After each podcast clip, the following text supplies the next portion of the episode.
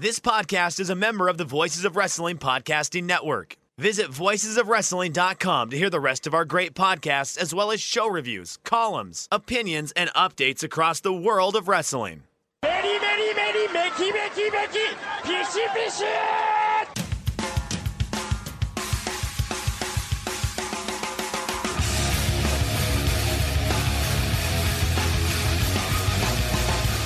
listening to the Voices of Wrestling podcast with your hosts, Joe Lanza X out go listen to some boring podcast where they're, where they're afraid of their own shadow. Okay? Don't listen to Joe Lanza because Joe Lanza's not changing. and Rich Kraetsch. Give me a I name. like him. Who delivers this guy in a big spot? Joe, don't yell at me. Like In, in the big spot, who delivers better than this guy? Stop yelling at me. I agree. Yo, it is the flagship podcast. I am Joe. Rich, still gallivanting around Ireland. He will return next week. But we have a packed show, a solo adventure planned for you today. Topics include AEW Grand Slam. We're going to do a little Thursday Dynamite review for free on the free feed this week as opposed to paywall on that baby. So all of you who are non-subscribers get a little taste of the Thursday Dynamite reviews that we do every week behind the paywall on the $5 tier. So we'll talk about AEW Grand Slam, break down the entire episode of Dynamite plus talk business. We will discuss CMLL's 89th anniversary show, a fantastic show. I am all in on CMLL. I am I am in.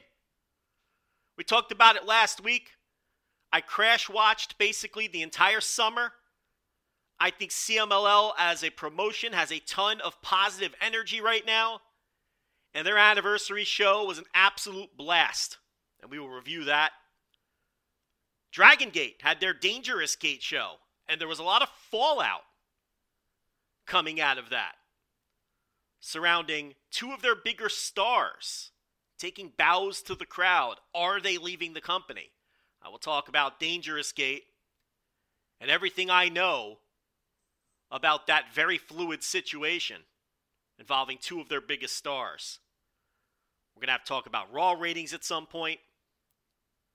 We'll touch on Sabu and all the talk this week, thanks to a Rob Van Dam tweet regarding Sabu and his intentional botches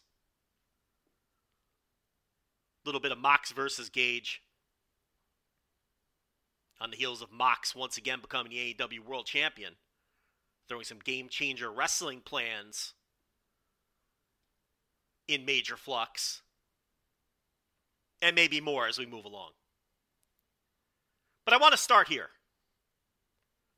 I want to talk about something that WWE is genuinely great at.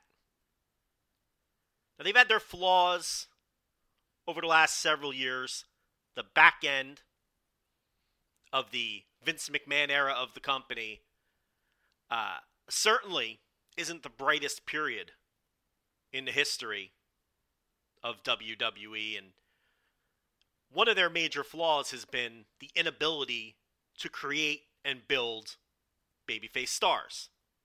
I think that would be generally accepted even by the most ardent and hardcore WWE fans that might listen to this. It's been a struggle. They knew they had to replace John Cena at some point, and the chosen one was Roman Reigns. And whether it was just Vince McMahon no longer having his finger on the pulse at what works in today's society or whatever other reason you want to conjure up, for six, seven, eight years, this company, and Vince McMahon in particular, tried their hardest to get Roman Reigns over as the next in line in the lineage of huge babyface stars that are the face of the company that started with Bruno Sammartino and then Pedro Morales, Bob Backlund, Hulk Hogan, Stone Cold Steve Austin, The Rock, John Cena. You go right down the line. Roman Reigns was next in line. He was in the on deck circle. And due to WWE's inability, or maybe I should say loss of ability, to effectively create and build babyface stars during the back end of Vince's tenure, it just never took.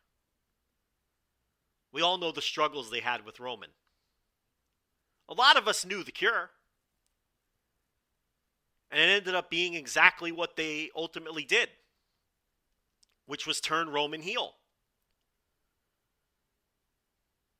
Which freshened him up in all the ways that he needed to be freshened up, made him come across cool. They have finally gotten Roman over. Ironically enough, they finally got Roman over as a babyface by turning him heel. They haven't even turned him back. He's still a heel, but he's the most popular wrestler in the company. At least in terms of crowd reactions and perceived star power and all of those things. So, the purpose of this opening diatribe or rant or whatever you want to call it isn't to disparage Roman Reigns. I think he's genuinely doing the best work of his career, particularly on the microphone, particularly with how he conveys his character. Uh, bell to bell, I don't know if I would agree. He's doing the best work of his career. Uh, but in terms of having the best matches that he's ever had, I thought his uh, babyface formula was conducive to better and more interesting matches than his heel formula. But what you do have to say about Roman's matches since the heel turn and during this 750 plus day title reign that's going to be the core of our discussion today. What I think you do have to concede is that he's working to his character and working to his gimmick spectacularly. That he's doing. It may not make for the best matches. It may not make for a litany of classics, and we're going to go over them, believe me, with a fine tooth comb, because this man is not having classics. But he's doing his job and what he's asked to do, and he's doing it effectively. And he is on the best run of his career. With that said, in regards to the 750 plus day title reign, this is a glowing example of something WWE does do particularly well and better than any other wrestling promotion in the world. Ever. WWE has this unique ability to get their fan base to believe and accept anything they are told by WWE themselves. And then by proxy, the WWE friendly media, the WWE friendly wrestling media, that dutifully clap like seals and repeat the narratives that WWE wants pushed. They're great at this. They're great at establishing and marketing WrestleMania as such a powerful tool that it really doesn't even matter what's on the card anymore. People just want to go to WrestleMania.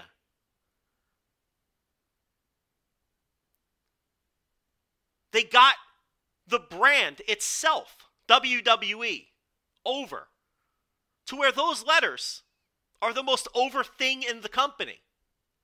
More so than the sum of the parts, more so than any of the wrestlers on the actual roster. People are loyal. Their hardcore fans are loyal and devoted to the brand of WWE and the brand of WrestleMania.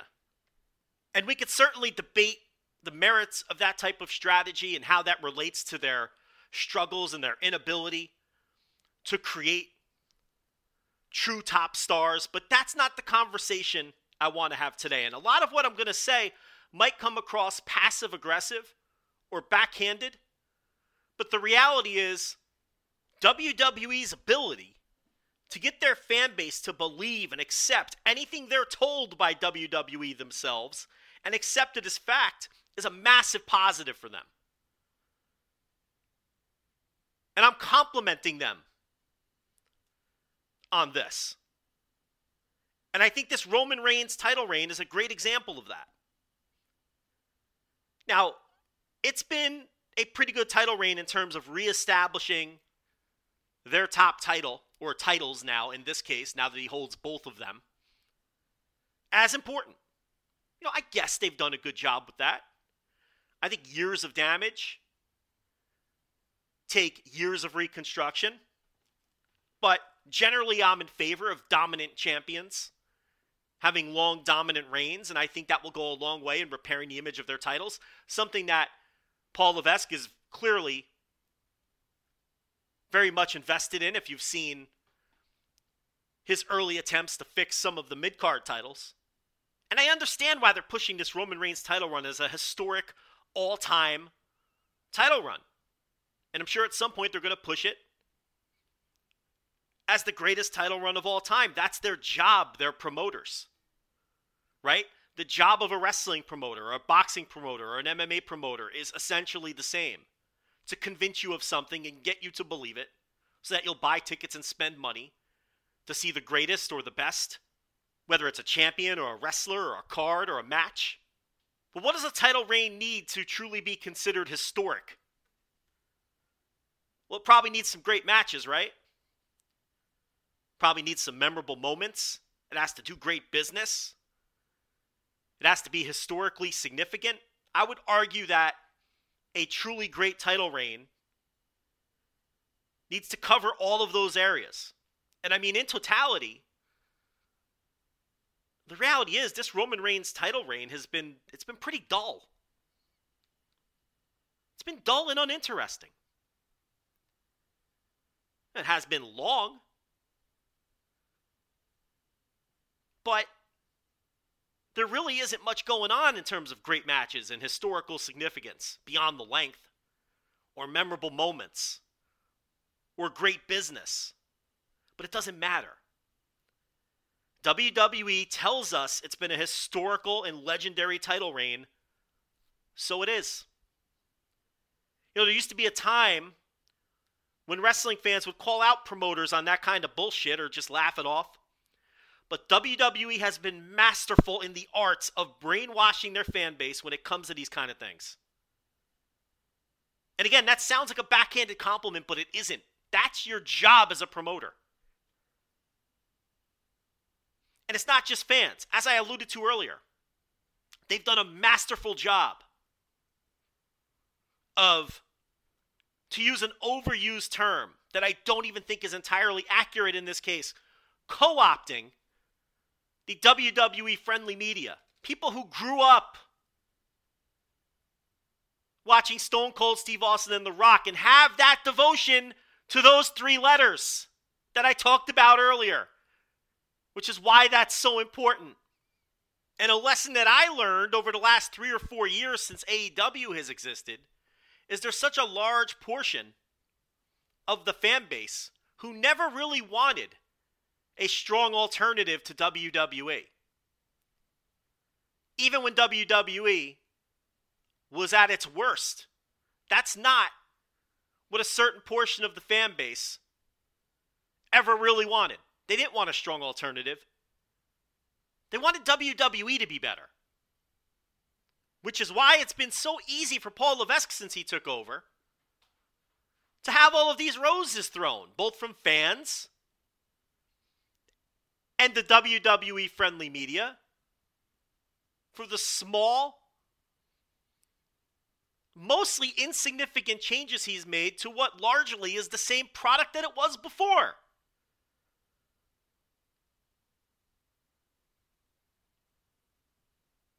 WWE has done a masterful job convincing people to be loyal to those three letters. To the point that these fans and certain portions of the media, and you know who they are, are desperate to lap up any small improvements in the product and relating back to the topic at hand, are more than willing to accept any narrative that the WWE ever throws their way. Such as Roman Reigns is in the midst of a legendary all time title reign. My question is based on what? Now, that's great power to have. Don't get me wrong. When you can tell your fan base virtually any absurd thing you want that you want forced into truth and have them dutifully repeat it just by getting Michael Cole to say it a lot. That's great power to have. Listen, that's the Paul Heyman playbook. There's probably few people on earth who have studied Paul Heyman more than I have. What did he do when he was running ECW? He cultivated a rabid fan base that would do anything for the brand, that would believe anything they were told. Us against the world. A good example of that in relation to this topic is the Eliminators. I like the Eliminators a lot. Saturn and Cronus. Two New England based wrestlers. They come into ECW as a tag team. And what did Paul Heyman have Joey Styles do every week on TV?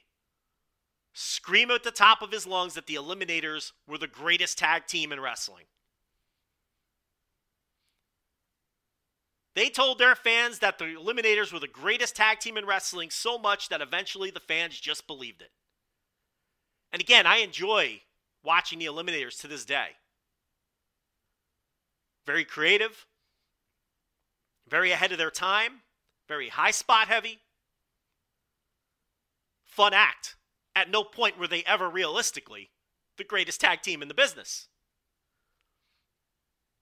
But Paul Heyman had the power to make ECW fans believe anything that ECW told them. If Joey Styles said it, if Paul Heyman said it through Joey Styles, which is what was really happening, then the fans bought into it. Which is why so many ECW acts flop so badly in WCW and WWE when their flaws were so badly exposed. But again, that's conversation for another day. The conversation at hand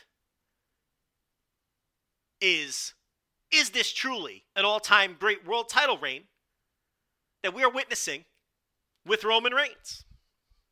And I contend that it's not.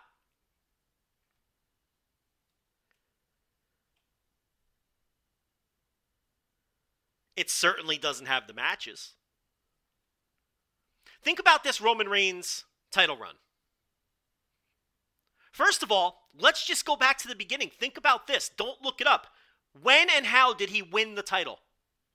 The Universal title. Some 750 plus days ago. I bet a very large portion of you do not remember the match when he won the title. I bet a very large portion of you could tell me that Bruno Sammartino beat Buddy Rogers in 48 seconds to win the WWF title. Some 60 years ago. I bet every single one of you could tell me who Hulk Hogan beat in Madison Square Garden to win the WWF title. You all know it was the Iron Sheik. Who did Roman Reigns beat to win this title, to kick off this legendary title reign? He defeated Braun Strowman and The Fiend in a triple threat match at WWE Payback 2020. Who could forget the classic title win at WWE Payback 2020?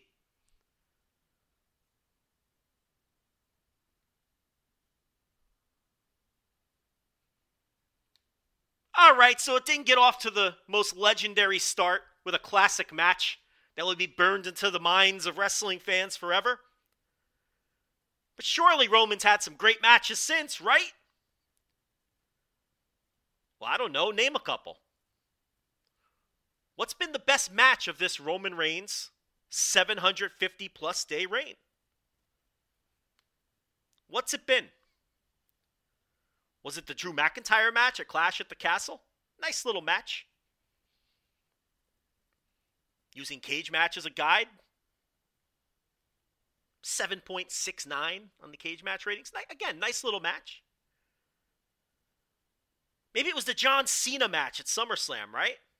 Again, on a terrible show. It was a nice little match. That match uh, didn't rack up match of the year votes or make any match of the year lists for 2021.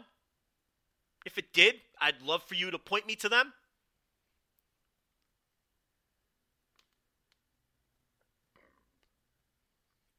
Did Roman have a bunch of classic WrestleMania matches during this reign? Burned into your mind forever? Well, he beat Daniel Bryan and Edge at WrestleMania 37, stacked them on top of one another and beat them. Nice little match again. Is that considered a WrestleMania classic? Is that considered one of the greatest matches in the history of WrestleMania? Is it considered one of the most memorable matches in WrestleMania history? I don't think so. I don't think anybody can realistically say that. How about the unification winner take all match at this year's WrestleMania? Same thing. It's not that Roman's title run has been bad, it just hasn't been particularly memorable. There haven't been a litany of great matches, there haven't been a litany of great moments. Think of some of the most memorable moments of Roman Reigns' title run. You'll probably think of the tractor at this year's SummerSlam with Brock Lesnar. That's a memorable moment. That's B roll footage forever. We'll all think of the tractor. What are some of the others? Struggling to get the handcuffs off in the Kevin Owens match? Finn Balor and his comically beating heart during that debacle? At whatever show that was? I believe it was Extreme Rules. Was it the community theater stuff at the beginning of the run with the Usos? Matches that quickly turned into memes? It wasn't the title win. It wasn't a litany of match of the year contenders.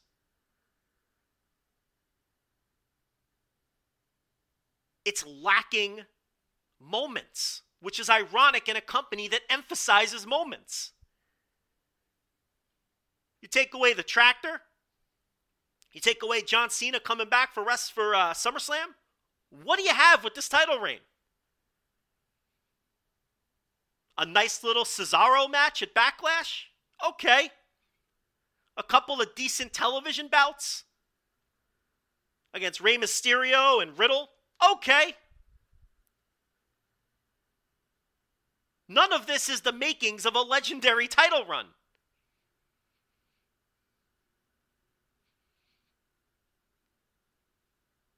Compare this to other legendary title runs, and we don't even have to leave the company. Bruno Sammartino held the title for 2,803 days. 60 years ago. But you know he beat Buddy Rogers in 48 seconds. You know he sold out MSG a million times in a row. You don't need the history lesson. We know that Bruno established the WWE cage match formula by beating his opponents to a pulp and then swagger walking out of the cage. We know that that happened during Bruno's reign. We know that when he lost to Ivan Koloff, the building was so stunned and shocked and went so silent that some people thought they lost their hearing. That's memorable. That's making moments. That's legendary. And speaking of MSG and Bruno selling it out every month, how about Roman on March 5th of this year, defending his title against Seth Rollins, one of the biggest stars in the company? 6,800 people in the building, under 6,000 paid. That's your needle mover.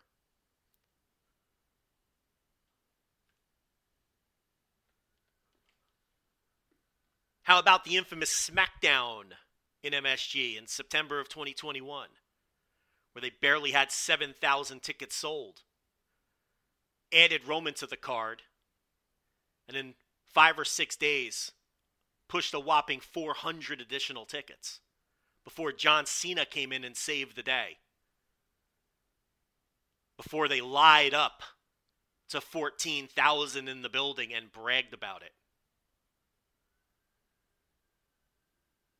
That's your needle mover. Bruno sold it out every month. How about Hulk Hogan and his 1400 plus day initial run with the title? Once again, the same exercise. Think about moments or matches from that Hogan run. You immediately think of slamming Andre the Giant at WrestleMania 3 in front of, well, ask Dave Meltzer how many people were there. I'm not getting into that one. You get the idea. You probably think about WrestleMania 1 with Mr. T. You probably think about WrestleMania 2 and the cage match against King Kong Bundy. Maybe you think about Andre the Giant ripping Hulk Hogan's cross off of his chest on Piper's Pit. Maybe you think about the two Hebners at the main event, where Andre and Ted DiBiase came up with the nefarious scheme to get the title off of Hulk Hogan. Again, this is nearly 40 years ago, and these are all memories, moments that most of you can probably instant recall, and some of you weren't even born when they happened. Rock and wrestling. The most financially successful period of the company to that point in time. That is a legendary title reign. Bruno is a legendary title reign. Go outside the company. Kazuchika Okada, 720 days. All he did during that title reign was have some of the greatest matches in the history of wrestling, three of which against Kenny Omega. Not some of the greatest matches in New Japan history, some of the greatest matches in wrestling history took place during that 720 day Okada title reign the three Omega matches, the Shibata match at Sakura Genesis in 2017, the Naito match at Wrestle Kingdom, the Tanahashi match at Dontaku, the Marufuji match at King of Pro Wrestling in 2016. Legendary all time matches. The Okada Omega series is one of the greatest series of matches to ever take place in a wrestling ring. Does Roman Reigns have that during this title run with anyone? Nothing even close.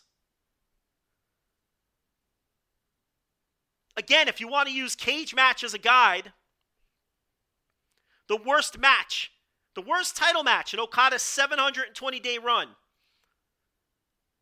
based on crowdsourcing, was Bad Luck Fale, a 7.62 a 7.62, according to the inmates at Cage Match. That would rank as one of the best matches of Roman Reigns and his current title run. And the Cage Match inmates, folks, very much love current WWE. The Drew McIntyre match, a Clash of the Castle, again, nice little match, 7.69. Essentially the same rating as Kazuchika Okada's worst match of his title run. And this is one of Roman's best. The match quality just isn't there. The legendary moments, the historical significance, it isn't there. And oh, by the way, during Okada's 720 day title run, New Japan experienced the best business success in the history of the company going back to 1972. These are facts.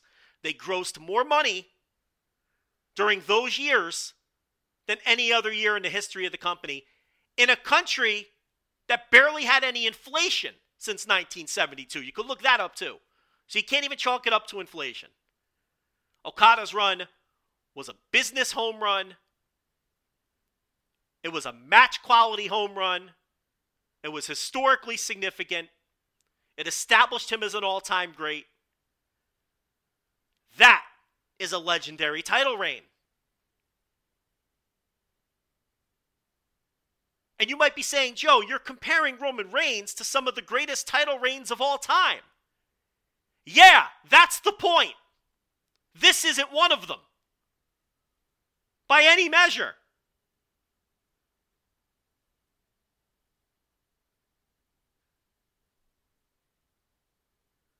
The guy put 6,000 people in the Madison Square Garden. 6,000.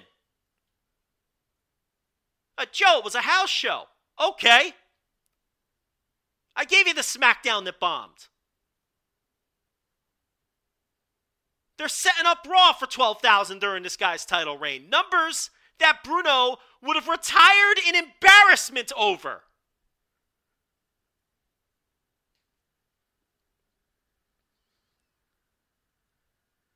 The first half of Roman's run, when he was appearing on SmackDown every week with the Usos and Paul Heyman, the community theater part of the run, quickly ran out of steam. I wrote the piece, it's behind our paywall. Ratings dropped like a stone. People were so tired of it so quickly. Creatively inept.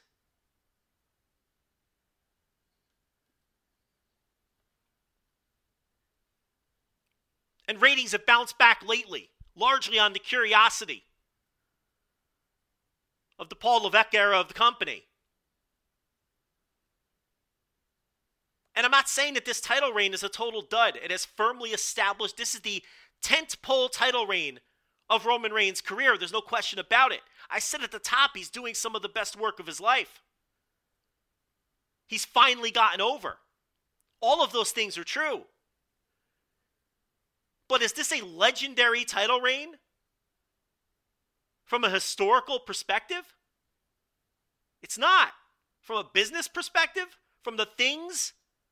Look, we all know the business to business money and the revenue WWE drives from those deals. But from the things that title matches and stars and programs and a hot product can control, ticket sales, ratings, has this been a blowaway title reign from a business perspective? Absolutely not. Has it been a legendary all time title reign in terms of great matches? Absolutely not. Most of the most memorable moments of this title reign have been memes. Finn Balor's heart beating him back to life.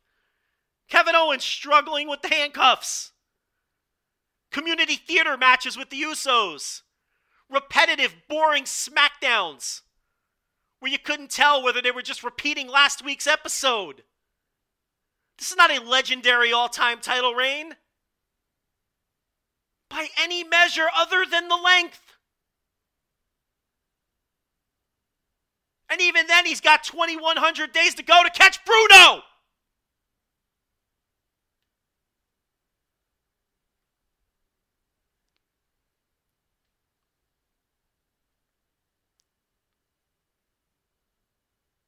But none of that matters.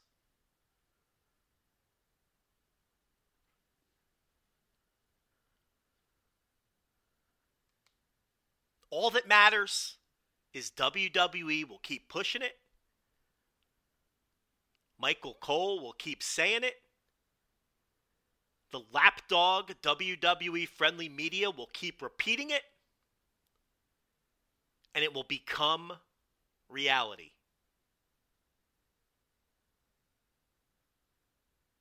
And that's why you have to admire what WWE has done and cultivated.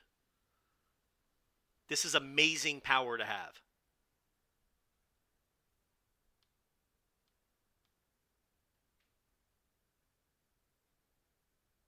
They can convince an army of loyal fans of anything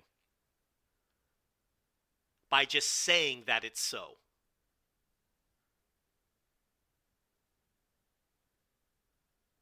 We'll be back. All right, what do we got here? HelloFresh. With HelloFresh, you get farm fresh, pre portioned ingredients and seasonal recipes delivered right to your doorstep. Skip trips to the grocery store and count on HelloFresh to make home cooking easy, fun, and affordable. That's why it's America's number one meal kit. Savor every last second of summer with HelloFresh. HelloFresh delivers fresh, quality produce from the farm to your door in less than a week, allowing you to enjoy the delicious flavors of the season right from home. Skip the grocery store and spend more time soaking up the last of the summer sun. And everybody knows that Joe Lanza enjoys the summer sun. HelloFresh Market is a one stop shop for all of your mealtime needs with a curated selection of quick breakfasts, lunches, snacks, desserts, and even more. Gear up for the busy fall season with 55 plus weekly options and take the stress out of meal planning and prepping. From farm friendly to fit and wholesome, and even veggie, HelloFresh has tasty and nutritious meals sure to please everyone. HelloFresh will save you time. I enjoy many HelloFresh meals and I enjoy cooking them. It is so fast and easy, and I enjoy cooking them with my wife, TLB. Go to HelloFresh.com slash VOW16. Use code VOW16 for 16 free meals across seven boxes and three free gifts. Listen to that. If you go to HelloFresh.com slash VOW16 and use code VOW16, you get 16 free meals across seven boxes, and they even give you three free gifts. So, uh, HelloFresh, America's number one meal kit. All right. So, a couple of quick hitters I want to touch on. I did see over the last few days, and this became a topic of conversation on Twitter, and that is the topic of Sabu botching on purpose, which I know that I've talked about that either on this show or, or audio that Rich and I have done at various points over the years. But, um, well, first let me set it up and, and, and, tell you how this became a minor topic of uh, discussion a few days ago. Sabu had responded to a fan on Twitter that uh, the fan was defending Sabu. And he tagged Sabu in a tweet that said, I see way too many people talking about Sabu being a botch machine. Nah, son. Sabu's whole appeal was that he'd go hell for leather at all times and shoot for high risk moves that worked even when they failed. It was exciting and made him must watch. Dude is a legend. So Sabu sees this and he responds and he says, Some of them botches was a work. Camel emoji, smiley face emoji. And Rob Van Dam chimed in, quote tweeting Sabu, saying, True story. Sabu would slip, quote unquote, on the top rope, trip and fall, and Dave Meltzer, who he tagged, would write about him missing spots. Sabu liked working the quote unquote smart. I assume he meant smart fans or smarks or something, but uh, that was the Sabu tweet and the Rob Van Dam response. So let me say this, and I've said this before. This was not a secret in real time, not among smart fans and smarks and newsletter readers and, and people like that. The early, the earliest versions of the IWC, right? For those people who were already on the internet. Uh, Sabu botching on purpose was hardly a secret. I've talked about it before. Uh, you know, it, this may be the first time that Sabu has admitted to this. I, am sure he's mentioned it over the years, either in shoot interviews or, or, or whatnot. But this is the first time I've seen Sabu admit to botching on purpose. But this is this was fairly well known for a number of years. But maybe after time passes, uh, stuff like this just gets lost into the ether. But the mindset with Sabu and the intentional botches, and make no mistake, Sabu botched for real plenty of times. He was not a clean, refined worker. He would try things that were very ambitious. And he was not immune to real botches. I'm not suggesting that every Sabu botch was some, you know, genius work of, you know, 4D chess coming from Terry Brunk. Okay? That's not what I'm saying here. But it was fairly well known that Sabu would botch on purpose, with the mindset being he's the homicidal, suicidal, genocidal maniac, and he was doing things that nobody was doing at the time, and they were reckless and they were dangerous, and the idea was not to be smooth. The idea was not to be flawless. The idea was if he could execute these moves with precision and grace and with smooth execution, then they wouldn't look dangerous. They wouldn't look homicidal, suicidal, and genocidal.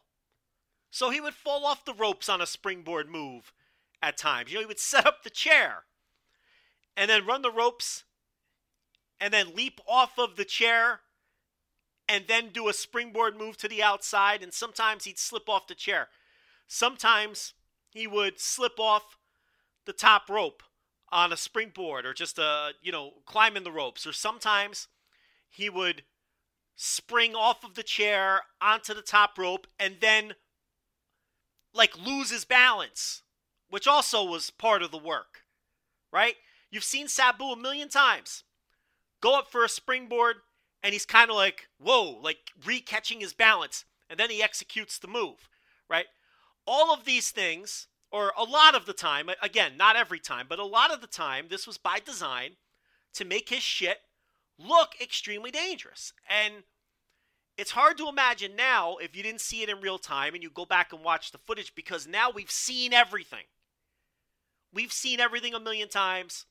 We've seen the stuff that Sabu does uh, for years now. If you're of a certain age or you're a newer fan, you go back and watch Sabu, and he's not necessarily going to come off innovative at all. At the time, he was. But when you go back and watch Sabu, what I still think comes through is that element of danger in his work. There was a real element of danger in Sabu's work, and some of that was because of the botches, both worked and legitimate. I thought Sabu botching most of the time enhanced his matches. They, they, they made what he was going for better. Because again, it gave his matches that element of danger. I saw Sabu wrestle live dozens of times at the peak of Sabu, which was probably 1994, 1995, right? When he was really hitting big. And as an independent wrestler, was the talk of the wrestling world during that time. And, you know, sitting in those crowds watching Sabu you were always waiting for something disastrous to happen. And I mean, it never did. He never broke his neck. Well, Chris Benoit broke his neck on a head drop, but he never uh, suffered a serious injury on a dive or or had a catastrophic fall or and he really didn't do daredevil stuff from that standpoint. He wasn't jumping off the crow's nest in the ECW arena. He wasn't doing flip dives off the top of cages, right? But there was still this element of danger to everything surrounding Sabu in his matches to where he would hit those ropes, he would set up that chair, and we'd all start to catch our breath. And he would set up his spots, and he would hit those ropes, and we'd all hold our breath because we didn't know whether this guy was going to crash and burn or even if he landed whatever it is he was trying, it was going to result in a crash and burn. Either way, this guy's going to crash and burn. It was just a matter of the severity, whether it was planned or not. There's just an element of danger around this man. And there's no question that the botches, both intentional and otherwise, added to that aura. He has an indescribable aura live at his peak that I don't think I can convey to people some 25, 26 years later. It's impossible to describe to you how it felt to watch Sabu live and in real time. And I think when you go back and watch Sabu footage, the fact that He's not doing anything that would come off particularly innovative to 2022 eyes. But you still pick up on the fact that this dude is different and that there's something special about this guy. And that says a lot because there's plenty of stuff in pro wrestling that doesn't stand the test of time and doesn't age well and doesn't come off as innovative or spectacular as it did in real time. And I'll use another ECW example to hammer home that point. And this is a bit sacrilegious considering who's involved. And I believe I've told this story before too, but uh, the Eddie Guerrero Dean Malenko Classic. The well, they had many matches that were billed as such, but the one, their final ECW match from the ECW arena that aired on ECW television, the famous Guerrero Malenko match that uh, that that that people talk about. I remember watching that match in real time, and I wasn't at that show. I watched that show on TV at two o'clock in the morning, and I thought it was the greatest wrestling match I had ever seen. Me and my friends were calling each other, which I'm sure our parents loved, on our landlines at two, three o'clock in the morning to talk about this fucking match on the phone. Um, you know, no text messaging, you know, no fucking email, none of that shit, cell phones. So we're waking up our parents calling each other after this match, talking about how great it was. I didn't watch that match again for like, I don't know, 20 years? Maybe a little less, maybe 15 or 18 years later. I watched the match. And Joe Lanza in 1995, watching that match and, and seeing the kind of uh, chain wrestling and counters and near falls and pinning combinations that I had never seen before. Thought it was the greatest match I'd ever seen in my life. I got all excited watching it back in, I don't know, 2010 or whatever the fuck. And it was a real leave the memories alone moment.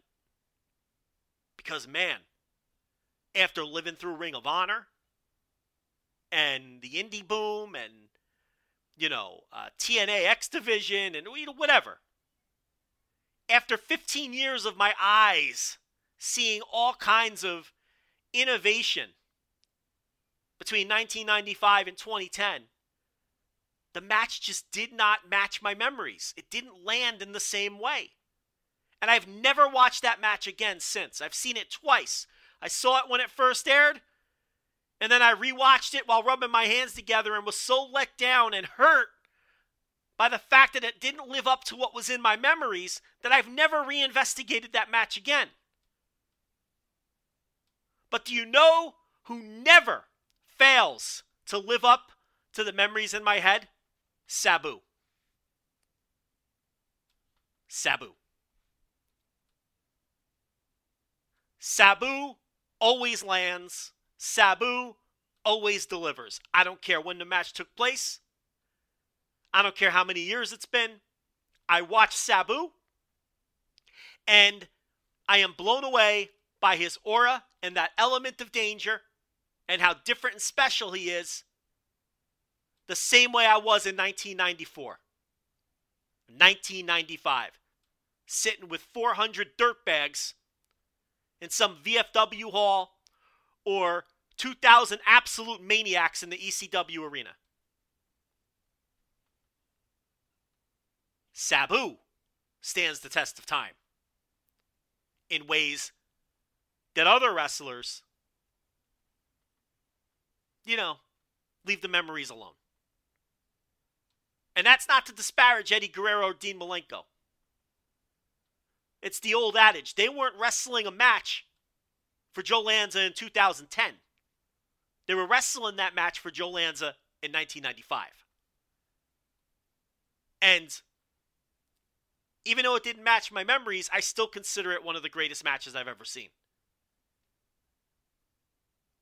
Because it's the moment that matters when it comes to those things. But man, the stuff that stands the test of time, like Sabu, you know, that's that's something special.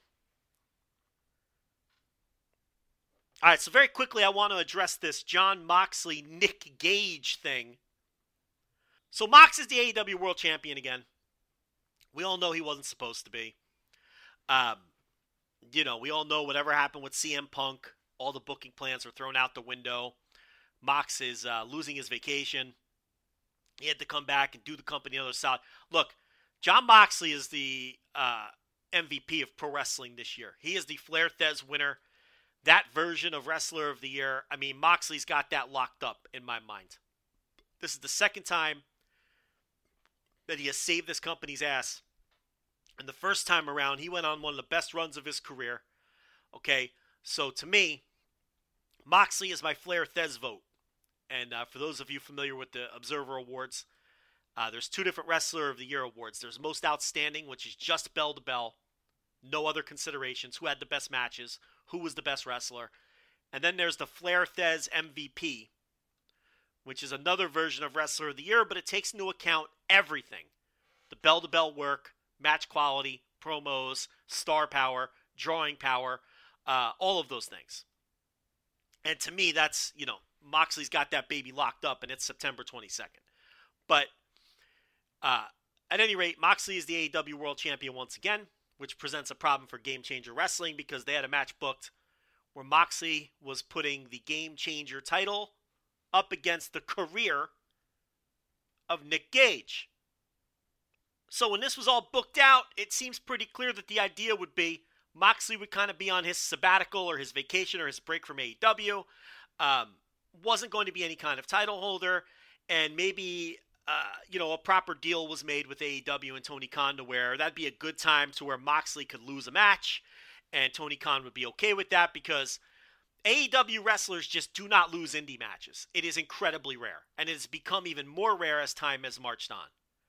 And I've had promoters tell me directly, you want to book an AEW wrestler, you are told uh, yes or no as to whether you could have that wrestler, and the condition is they are up. They are winning that match.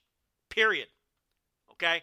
So obviously, when it comes to someone like Moxley, top star, um, now Moxley has a little bit of stroke being a big star. He has lost in Game Changer before. He lost to Josh Barnett at Bloodsport, which is, you know, prom- it's a Game Changer promoted show, but it's kind of an offshoot. And I don't know, maybe he lobbied Tony Khan to lose that. Maybe Khan felt with the Bloodsport concept it was okay to lose that. I don't know all the politics or machinations behind that, but it's not completely out of the realm that, uh, you know, Game Changer knew that they could beat Moxley during this little sliver of time so they added this stipulation where Gage has to retire if he doesn't win.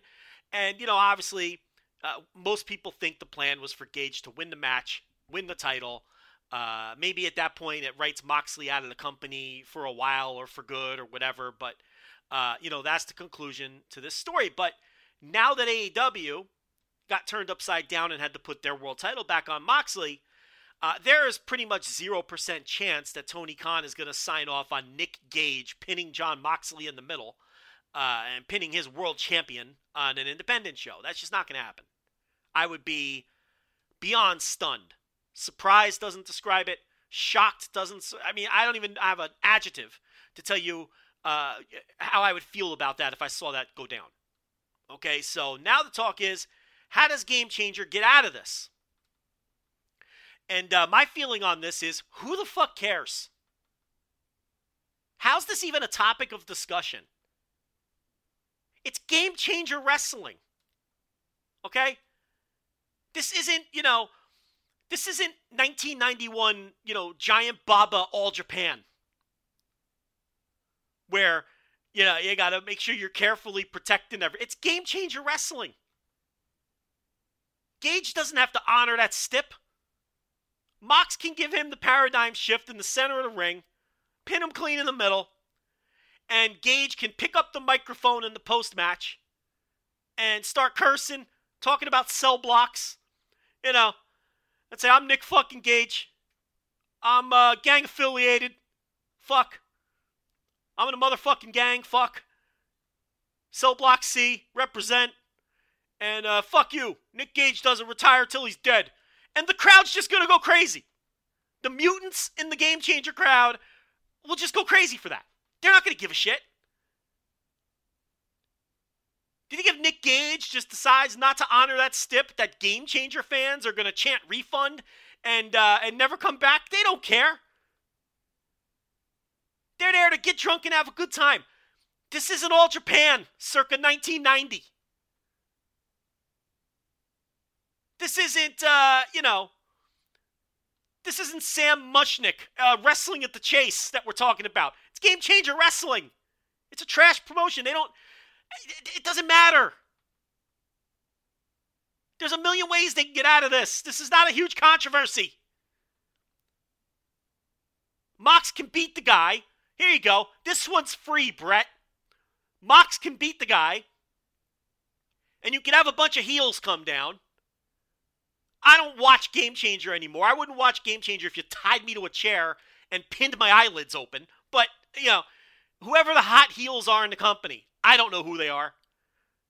I know a bunch of guys are doing the Circle Six thing and there's all that controversy, so I don't think Ricky Shane Page and the Ohio guys are there anymore. And I don't know if what's going on with, like, you know, the Matthew Justice and AJ Gray faction. Look, I don't follow the promotion. But whoever the uh, you know, current hot heels are, whatever, they can come down and beat down Moxley. And then, you know, Gage can slowly recover from the paradigm shift, and the crowd will notice what's happening here. And they'll get behind Gage saving Moxley. And you could set up some big tag team match down the line where Moxley says, you know what? I ended this man's career, but I demand you reinstate him so me and Nick Gage can kick the shit out of Ricky Shane Page and uh, whoever the fuck, Atticus uh, Cogar. Yeah, yeah, whatever. And I get it; those guys aren't there anymore. You you get the point, though. I don't know who's there.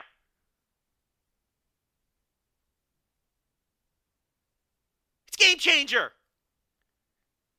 You can do whatever you want. You, you know, you know, they don't tell stories there anyway. You do whatever you want. You have free reign. Those fans, uh, they don't give a shit. They just want to come, get drunk, hang out, pretend they're in a fake gang with Nick Gage, and then, you know, after the show, go off and do whatever it is those mutants do. That, that's what their fans want. This isn't a big deal.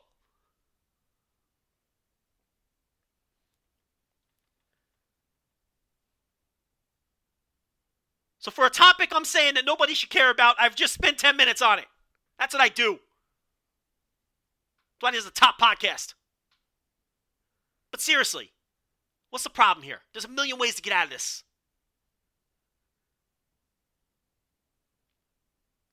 Plus, it's Nick Gage. Have you seen him wrestle? The last few times he's been in a ring, maybe he does want to retire. Has anyone considered that? I mean, I doubt it, but it's not impossible.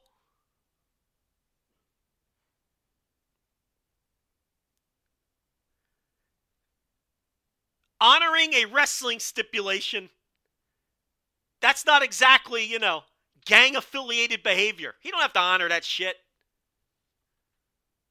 Half the people don't even know what the, the stipulation. Let me tell you something. When's the next Game Changer show? It's probably 10 minutes from now since they're they are always running. Okay? At the next Game Changer show, whenever or wherever that is, I would be willing to bet that however many people are there, if it's 200 people, then 100 people. If it's 500 people, then 250 people. If it's 1,000 people, then at least 500 people there probably aren't even aware who the champions are in this company. Nobody gives a shit about Game Changer Wrestling champions or storylines. No one cares. Not the people there, not anybody else. It's Game Changer Wrestling. That's not the appeal. The appeal is Nick Gage is going to throw up gang signs and you get to pretend you're in a gang for three hours. That's the appeal. You're going to drink some Pabst Blue Ribbon with your buddies. Okay? And you're going to mark out with Emil Jay. God bless him. Guy has the time of his life at these shows with the ring announcing. And it's like a little community get together every 16 seconds when they have their shows. That's what it is. No one cares about the storylines. It does not matter. It will never matter. So don't worry about it if you're a game changer fan. Don't worry about the dopey stipulation and how they're going to get out of this. They can just ignore it if they want. Pretend they never said it. No one will care. It's game changer wrestling, people.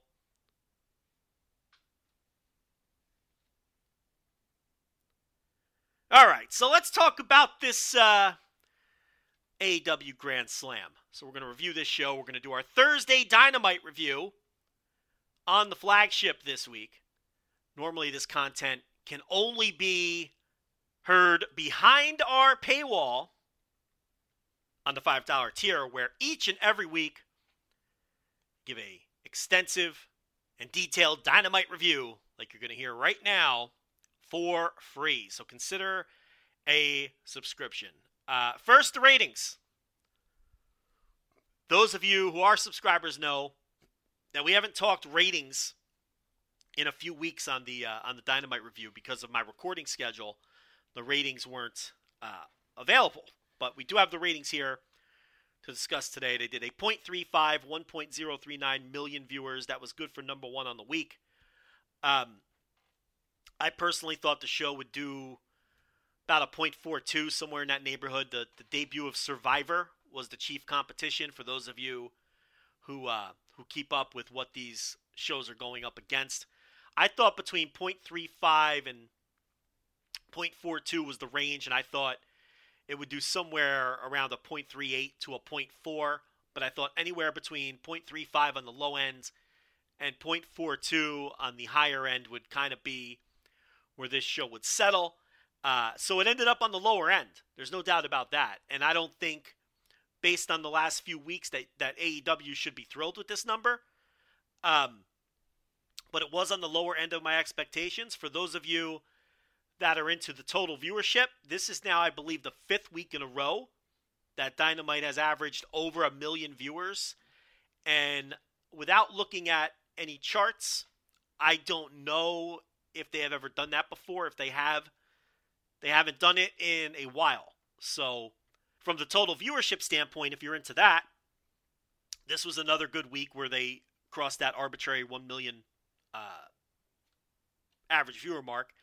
And in terms of the demo, look, they finished number one on the night, and you can never really complain about that. And but they were on the lower end of my expectations. I think if it would have come in any lower than 0.35, then that would have been really bad news. But this is just, I would call this, if I'm in the room, my initial reaction when I saw the number was, oh, that's slightly disappointing. So I think that's probably the feeling in the room. I'm sure Tony Khan's on Twitter touting it as another, you know, number one on Wednesday and all that. And that's his job. And um, look, there's nothing wrong with these numbers. I would just call it a slight disappointment. Overall, I think their TV, I think Dynamite is doing very well. I mean, as I said, five straight weeks over a million viewers. Um, their demo numbers have been very strong. They're very often and, and, and, and usually number one for the night. In terms of the event, they did do the one a one million dollar gate, so they sold less tickets. And I haven't seen the latest on the tickets. I think there was probably somewhere around thirteen thousand. Don't quote me on any of this, but there's probably about thirteen thousand people in the building with uh, upwards of uh, 12 around 12,000 uh, tickets sold, probably in that neighborhood, which was significantly less uh, than the number of people in the building last year, but a significantly higher gate. This $1 million gate is one of the very few million dollar gates for a television taping, um, you know, in, in, in in wrestling history, or at least recent wrestling history. That just doesn't happen very often for either company. So, uh, a significant gate. This is AEW's first million dollar gate for TV ever. They've done it for pay per view a number of times, and they've done it for their most recent pay per view and uh, pay per views. But this is a million dollar gate for TV. So, how did they do that with uh, thousands of less people in the building? Well, they raised their ticket prices significantly for this show. What Tony Khan did here was this was sort of the WWE strategy that Rich and I have talked about, where their mindset and their strategy is book the big, biggest buildings you can, sell as many tickets as you can, and if we have to tell our cameras to avoid a half empty football stadium, so be it. If it means we're still going to sell 35,000 tickets, we'll take that. We don't care that half the building's empty. If we have to curtain off half of a basketball arena, so be it. Okay? Because we want to sell every last ticket possible and have the highest gates possible. That's been the modern WWE mindset. Whereas Tony Khan has been more uh, conservative in his approach. There have been situations where he's run towns for the first time where he could have run bigger buildings, but instead uh, was more conservative with slightly smaller buildings that he that he felt he could fill. Uh, AEW tickets also have been, uh, you know, in a lot of cases cheaper than WWE tickets. Again, with the idea of let's fill the buildings. Reasonable ticket prices, smaller buildings. Let's get those sellouts. This kind of runs counter to the usual conservative Tony Khan approach. He jacked the ticket prices up for this, probably knowing full well that he was going to sell less tickets. He probably knew he was going to sell less tickets either way. You can only do something for the first time once, right? So last year, in addition to being a loaded card, had the added appeal of being the first time in Arthur Ashe Stadium and uh, and being in New York City and all that. So they probably recognized they weren't going to match that number regardless. So why not jack up the ticket prices? Sell maybe a couple thousand less than even uh, you know we're going to do the second time around, but make more money in the process and do a bigger gate. And that strategy seemed to have worked because they did hit that, you know, you can call it much like doing a million viewers, the arbitrary million dollar gate number. That nice round seven figure number. And they hit it. So, from that standpoint, Grand Slam, one of the biggest gates in company history, um, an excellent dynamite. I haven't read any Rampage spoilers, and I don't know anything about the Rampage, but I know that Dynamite was excellent, and they were number one on cable again and did over a million viewers, if you're into the million viewer thing. So uh, when you look at all of that in totality, very successful show. No other way to slice it. Very successful show. Um, and they've been on a good run here. I mean, you know, the elephant in the room aside, and we'll see if the dust ever settles on that. Outside of a slightly disappointing pay per view number for All Out, you know, things have been coming up roses for AEW, and I think that kind of gets obscured because everybody is so focused on the CM Punk and Elite stuff. And for some reason, there seems to be this idea that they're struggling right now, but the business doesn't tell us that. Their television numbers don't tell us that they're struggling. Uh, they just did another million dollar gate. As far as the on screen product, all the shows still rock. I mean, there was that one Dynamite that I didn't love, but for the most part, I think like six of the last seven Dynamites something have been great. Uh, Forbidden Door was more successful than anybody thought it would be. All Out didn't do what I would call a uh, impressive number of pay per view buys, but you know, did good live business. So um, I understand where the doom and gloom is coming from. It's pretty obvious where it's coming from. And when you contrast that with, and this is starting to cool off too a little bit, but when you contrast that with all of the roses being thrown at the Paul Levesque era, the early Paul Levesque era of WWE, it sort of paints this um, unnecessarily negative picture on what's going on in AEW. I think their business is pretty strong right now. Um, they aren't as hot as they were about a year ago, but eh, you, you know when you really dig into the numbers, they're not that far off. They really aren't. And actually, I think it'd be interesting to do a comparison to because everybody feels like, and I mean, I just said it too, that they were super hot last year around this time, and this year, well, I think it'd be interesting to do a side by side comparison of that. I mean, you're not going to match the return of CM Punk, you know, but once that's settled down to some extent, I, I think it'd be interesting to compare to this year's numbers. So, um, and you know, I, I, I do think WWE taking some of the attention away from AEW with uh, you know, everybody praising, and again, that's starting to cool off if you haven't noticed. You know, the Raws and the SmackDowns you know that honeymoon is uh, is over now, and you know when your top when your top program and the thing getting the most attention on your TV is centered around Dominic, and you have Dexter Lumis cutting through the ring mat, you know, threatening to murder the Miz. I mean, this isn't a company with a bunch of hot angles, I can tell you that.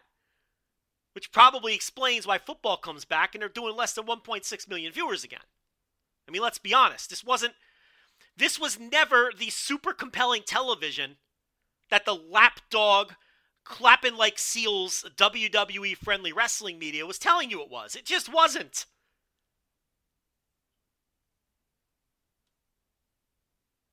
There were minor changes made to a dreadful product, and that's why everybody's watching football now. The big question for Raw is when football is over, will all of those viewers that they gain back out of Paul Levesque curiosity return, or is the habit now broken? That's the question. Because very clearly, a lot of people returned to the product to see how Triple H was going to handle things, make changes, present the product, what was going to be different from Vince. And they made all of these surface level small changes that seemingly were pleasing a lot of people.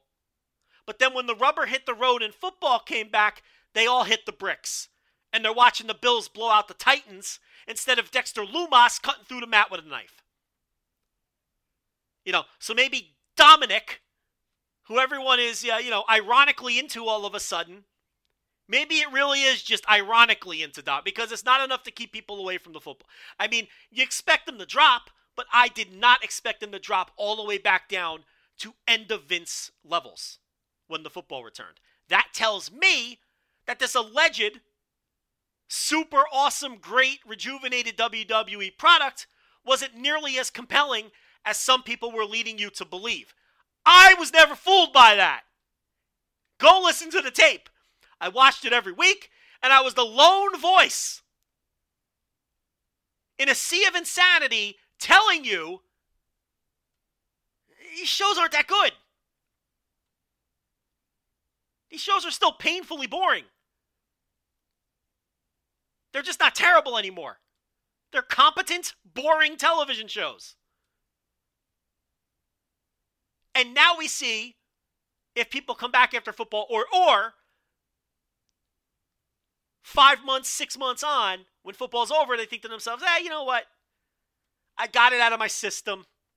It doesn't have a lot of buzz. It wasn't that great before the football started. The habit's broken. And then you have to work to win them back again. And my gut is telling me that that's what's going to happen. Football will end, they'll get a few back. And then it's really going to what's really going to determine what happens with the raw ratings is what they've got cooked up for the Royal Rumble. Maybe a Cody return. Maybe Sasha comes back at some point between now and then. Maybe a Fiend comes back between now and then. Because those are the big shots. Dexter Lumis and and fucking Ashante the Adonis and Top Dollar and uh, people like this. Um, you know, these are nice fan service moves. Okay? Iyo Sky, who never really went anywhere. Dakota Kai coming back, which to a lot of WWE fans, again, they never really saw her anywhere else. She just, you know, now she's back on TV. These are all nice little fan service moves but they haven't fired any big guns yet. And maybe Paul is smart enough to know that you got to save those big guns for. Let's see how football affects us, and they've totally obliterated them and destroyed them. And now let's counter the football with Sasha Banks and the Fiend, and getting Cody back in the mix at some point. Those are your big shots. They haven't fired any big shots. And that is what I've been was warning about for weeks and weeks. What what are the big angles on these shows? These these alleged supposed great shows. What are the big angles? What are the buzzworthy match of the year level matches? What what's so great about these shows other than the collective wrestling media clapping like seals because the matches on average are two and a half minutes longer? And because Michael Cole said PWG. I, I mean, what really? What's the hook? Where are the hooks on these shows? This is why everybody's watching Monday Night Football now. So now we see if we could slowly win some of those people back. And by the way, there's two Monday Night Football games again, week eight. Another double Monday Night Football night. Um, so that competition is not going to let up. And now we see can you get these people back after football? I uh, man, they better kick this into high gear, do some big storylines, create some hot angles. Roman is still in the same holding pattern he's been in for the last 700 days. There's nothing exciting about that. They're just biding their time until they can get the rock. If they can get the rock. Then Roman will beat him at WrestleMania. Then what? Then what? Who are we building in the interim to be the guy to, to beat Roman after Roman beats The Rock, if The Rock even ever does that match? Then what? So there's nothing going on with Roman. That storyline is just it's it's just dull. There's nothing happening. He beats the challenger in a month and moves on to the next one while Heyman makes funny faces. So what's the big storyline? It's Dominic who nobody will ever care about, unironically. What else you got going on? Madcap Moss is going to be the guy? Well, we better hurry up on that. We're going to turn up the dial on this or what? Who else? What's next? Bron Breakker coming up? Carmelo Hayes?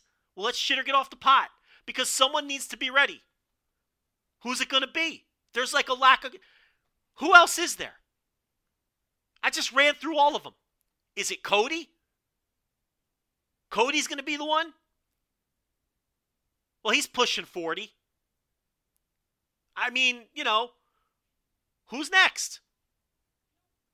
Cena at the end, we knew Roman was next. Who's next? The person doesn't exist. And that's a big problem, too. I don't know. I, I feel like the honeymoon is ending. I feel like the honeymoon is ending. Now let's see. I think Triple H was too lackadaisical in that five or six week period where he had everybody's attention. He could have ran something big, and he didn't. Because he was getting all these accolades, they knew they can get by with these little changes, which in the grand scheme were meaningless, tiny changes. There was no hook, and there's still no hook. You have all of these resources and this great roster and NXT. And who are they getting behind more than anybody else on the show aside from Roman with his holding pattern, boring ass storyline? Dominic.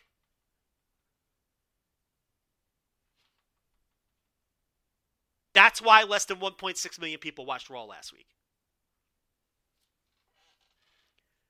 So, anyway, that's the return of ratings talk on the Thursday Dynamite review. Let's talk about the show. We open up hot with Jericho. Chris Jericho challenging Claudio Castagnoli for the Ring of Honor World title. Ian Riccaboni is on commentary. Great guy, Ian Riccaboni. Cary Silkin is at ringside. How many uh, Grand Slam seats did he scalp last night? I should be nice to Cary. I don't know if he still scalps tickets, okay? So, uh, Silkin was actually there for a reason. Jericho attacked him. Went after Cary. The commentators are going nuts, saying this man had neck injuries and everything. So Jericho very quickly healing himself in a very nasty way by attacking, uh, you know, poor old Cary Silkin at ringside here. So, anyway, Jericho did take the giant swing. Cesaro has not Cesaro. Claudio has not done uh, a lot of these giant swings. He's not doing it every single match. This isn't WWE where you have to hit your five signature moves every night. It's this is this is why I prefer the AEW product to the WWE product. It feels like a wrestling show, whereas WWE feels like a television production of a wrestling show. It's it's inorganic. It doesn't feel like a wrestling show. There's really no other way to put it. It feels like a stage production of a wrestling show. And one of the minor differences is somebody like Claudio Castagnoli knows that he doesn't have to do the same three or four signature moves that get the WWE fans to respond like, you know, Pavlov's dogs. Like, it's just, ugh. You know, and that's what I mean. You know, Triple H could have Michael Cole talk about wrestlers from the 70s and make a PWG passing reference and use the word wrestling twice an hour. It's going to take more than that to rope me back in. Because it still feels, looks, and uh, and really is booked just like Vince McMahon's wrestling. With distraction finishes up and down the show. And the goofiness with Dexter Lumis and and and Dom and Subanik and uh, and and you know the bad comedy and yeah, it's no different than Vince's. Uh, it's you know it's the same show, and and they're not going to win me back, and they're not going to keep people away from football, doing the same show except with Michael Cole saying the saying the word wrestler every other week. Um. So Claudio does the giant swing here. Jericho takes it like a champ, turns it into a slingshot, and uh, Jericho comes out of the corner. Claudio gives him the European uppercut for the first really good near fall of the match. Jericho goes for Floyd. Now, the big story here was Jericho questioned whether to do uh, the code of honor, but he did shake Claudio's hand at the start of the match, but that didn't stop him from incorporating Floyd into the match. And then uh, uh, Claudio nips that in the bud, but gets tied up with the ref in the corner. Jericho kicks him in the balls and then gives him the Judas effect to win the title. So the story here is the sports entertainer honored the code of honor, but then broke it during the meat of the match and cheated to win a title that you are not supposed to cheat to win. So, um, look, to me, the first thing I thought about, and I don't know anything, is that maybe this was a tip off to a television deal. Because think about it if Tony finally secured some kind of TV deal for Ring of Honor, no offense to Claudio Castagnoli. I love Claudio Castagnoli. I love the way this company pushes Claudio Castagnoli. I love how happy Claudio looks working in this company. I love the matches that he's had. But if I'm trying to get a television show off the ground, who do I want that show built around? Claudio Castagnoli or Chris Jericho? The answer is easy it's the same reason Chris Jericho was the first AEW champion in 2019 and why that was undoubtedly the correct call. So, I don't know that they have a deal. I don't know that they feel if they're close to a deal. It's just something to think about. Could this title being on Chris Jericho mean that they either have a television deal in place or are they or, or, or that they're closer to one? It's possible. It could also just be the natural advancement of this Daniel Garcia storyline, who is already the ROH Pure Champion. And now we'll have to see what Daniel Garcia thinks about Chris Jericho cheating to win the ROH World title. It could also just be something as simple as that. But um, Jericho wins. What's interesting here is Jericho is now the ROH World Champion without ever having wrestled in ROH, and he won the ROH World title in an AEW ring. Chris Jericho won the WCW title in a WWF ring. So here he's won two versions of these world titles, but won them in other companies, which I think is interesting too. Uh, the crowd was red hot for this. They were red hot for this whole show. Well, not the whole show. We'll get to some matches where they, they were uh, decidedly cooled off. But as a total package, uh, look, I'm feeling generous. I'll go notebook on this. Four stars flat. Chris Jericho winning the ROH title from Claudio Castagnoli. Next up, we had Swerve in Our Glory versus the Acclaimed. And as uh, everybody on Earth was able to surmise and, and predict, the Acclaimed are the new tag team champions, and they did get a pop that would have blown the roof off of this building if this building had a roof. I mean, you would have thought Serena Williams was uh, was back on center court, was back on uh, the court here at Arthur Ashe Stadium uh, with the pop that the acclaimed got after they won these tag team titles, and now we get to see uh, will Keith Lee and Swerve Strickland split. Um, what's next for those two guys now that they've lost the titles? You had to do this. Whether this was the long term plan or not, the, this is a situation where the fans demanded this title change. They did it at the right place. For all those people who were calling for the dopey audible at the pay per view, imagine not getting this moment because you called some dopey audible at the pay per view. So this was handled perfectly by the company.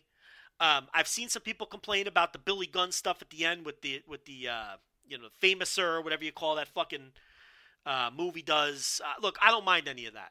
Okay, this match and this finish was a party for the people that were there to see the acclaim win the titles. They wanted the pop for the title win. They wanted the pop for Billy Gunn. They wanted the pop for Scissor Me Daddy. So all of this was fine with me. I don't need this to be Furnas and Kroffat versus uh, you know Kikuchi and uh, you know in 1992. I don't need that. I this needed to be exactly what it was, and so I have no problem with the Billy Gunn stuff. Um, sometimes you got to take off your nerd hat and just enjoy what's happening in front of you, and that's what this was. So I don't know if the acclaimed are going to enjoy a long title run. I'll tell you who I'm happy for, and that's Anthony Bowens.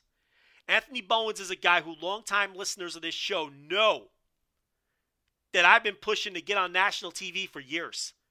A guy that looks like that, okay, with that look and his ability and his charisma and, you know, he earned this. And this was I know this was a big moment for him. I know it was. So, I feel good for him. Give Tony Khan credit. You may have heard him mention it once once or twice before. But he put together this acclaimed act, and you all know the lore. The fanless shows, okay, in uh, during the heat, uh, during the uh, you know the heart of COVID, and for this act to come so far after being put together on a hunch by Tony Khan, this is one of Tony Khan's big wins. There really is. So, um, you've got to be a super super nerd or just a joyless uh, uh, being to not uh, to not throw this one in the notebook. Four stars as the acclaimed win the tag team titles. So we had Lexi with FTR, and they start talking about all the titles they have and how they're the number one contenders. They're interrupted by the Ass Boys, who enter the scene. And I don't know about you, I'm watching the Ass Boys talk this shit to FTR and they totally came off like they were doing the Young Bucks heel routine. They were like the Young Bucks that we have at home, is what the Ass Boys were here. Um, but look, I look, I don't mind them getting a push as part of the firm, you know, and um, ultimately they lost a few to the acclaim, but now they're moving on to something different. And I, you know, you want to put them in there with FTR for now. I don't have a problem with that. So this will be a nice little mid card feud. To uh, and who knows? I mean, you know, they they you know being with Stokely and being loosely associated with MJF, um, maybe they start winning some feuds. We have Tony Schiavone with Wheeler Yuta. MJF interrupts. He gets an enormous, incredible pop. Here's the thing with MJF he's going to get these gigantic, enormous, incredible pops in every single building he's in, especially so the closer you are to Long Island. And this was Queens, New York. Tons of fans from Long Island, tons of fans from, you know, the New York area, obviously. But this is going to happen everywhere. And the reason is because he is now seen as an enormous pro wrestling star. And he's getting the star pop. And there's nothing wrong with that. The problem is if when he wrestles other baby faces that are at his level, if the fans side with him. And and the thing about the AEW fans is they will give MJF the star pop. But I feel like that once he's in there with a big baby face star, AEW has the kind of fans that don't want to reject the product, don't want to shit on the company and the direction that the company is trying to go. And they have fans who want to play along and go along with the story. So I don't think it's a big deal that MJF gets these star pops when he comes out. Right? Um, and I think if he's in there with comparable stars, it's not going to be an issue once he has matches with people. Now, a match against Wheeler Yuta, which it appears they're going to do, okay? That might be a situation where you're in danger of MJF getting cheered, depending what building you're in. But stars on his level, I don't think that will happen. He comes out, he calls Schiavone a fat old prick. He's calling uh, Wheeler Yuta Wheelsy, and he totally ate up Wheeler Yuta in this segment. This is a promo promotion. We all know that. And if you can't hang on the stick, you are going to get eaten alive by MJF, Eddie Kingston, Jon Moxley, CM Punk if he ever comes back. Go right down the line. There are way too many great promo men in this company to be mediocre on the stick. This is why I pick on Jungle Boy. He will never be a top star in this company until he exhibits the ability to match these other top stars on the stick. And we saw Wheeler Yuta get eaten up here by MJF. And fans are going to get behind and cheer the person who they perceive as cooler. In a scenario like this, where the star power is imbalanced, and that's a problem. And I know Jungle Boy didn't even wrestle or appear on this show, and I'm picking on him again, but I am still hedging my bets on that guy getting all the way to the top because he can't cut a promo. And I don't get the impression he'll ever be able to cut a top level promo. So, the same for Yuta, who's an excellent wrestler, but man, was he out of his league here. So, uh, MJF is uh, on the wrong end of the physical confrontation, and W. Morrissey comes out to make the save. This after MJF threw insults at all of Wheeler Yuta's buddies. He said that Brian da- Bryan Danielson is a uh, injury prone uh, guy with uh, with a brain uh, of scrambled eggs. He called Moxley a crazy person. He said Regal is a pill popper. So Wheeler Yuta attacked him. Morrissey came out and made the save. So MJF's the kind of guy he should always have a heavy. And he should always have either a heavy or a stable behind him. And that's what he has here with the firm. And uh, no, no Stokely Hathaway tonight. He didn't appear with the Ass Boys. He didn't appear here unless I missed him. So, and then uh, MJF knocked out Wheeler Yuta, you know, with the with the with the ring. So we had Schiavone in the back. This after Tony Schiavone got physically assaulted in the previous segment, so this is kind of awkward. But they did make it clear that this was a pre-tape earlier in the night. And he's there with Jade and the baddies. Diamante enters the scene again. She has been promising um, someone from the Miami area, and it turns out that it's Trina. That's right, everybody. Diamante's big surprise was Trina. Contain your excitement for Trina as AEW continues their obsession with musicians. Now, look, I got a lot to say. Number one, we always all have the same stupid discussion anytime one of these wrestling promotions rolls out a moderately famous uh, musician or a celebrity of any kind. The people who recognize the celebrity, in this case, Trina, okay, they get mad at all the people who say, Who? Who is this? I don't know this person. So then all the people who do know the person act all high and mighty. How do you not know who Trina is? This Trina is very famous. You're a loser if you don't know who Trina is. And then all the people who don't know who Trina is do the opposite. Who is Trina? Nobody cares about Trina. I don't know who Trina is, so nobody must know who Trina is. And I must say, both sides of this coin are annoying as fuck. The bottom line here is I am tired of these dopey musicians, whoever it is, Bad Bunny, Trina, uh, the dope on Rampage last night, Action Bronson. I'm tired of all of them. I have loved pro wrestling for decades. I, like, my, like most normal people, am also a fan of music. I have never once, in my wrestling fandom, thought to myself, you know, I'm really enjoying this wrestling. This Bret the Hitman Hart, he can really go. You know what would be great, though? If Eddie Vedder took on Bret the Hitman Hart. That would really get me going as a fan. Never. Never did I think to myself, you know, this is a great song. I sure do enjoy listening to Elvis Costello. You know, that gets me to thinking wouldn't it be something if Elvis Costello took on Greg the Hammer Valentine at SummerSlam? That'd be a happening.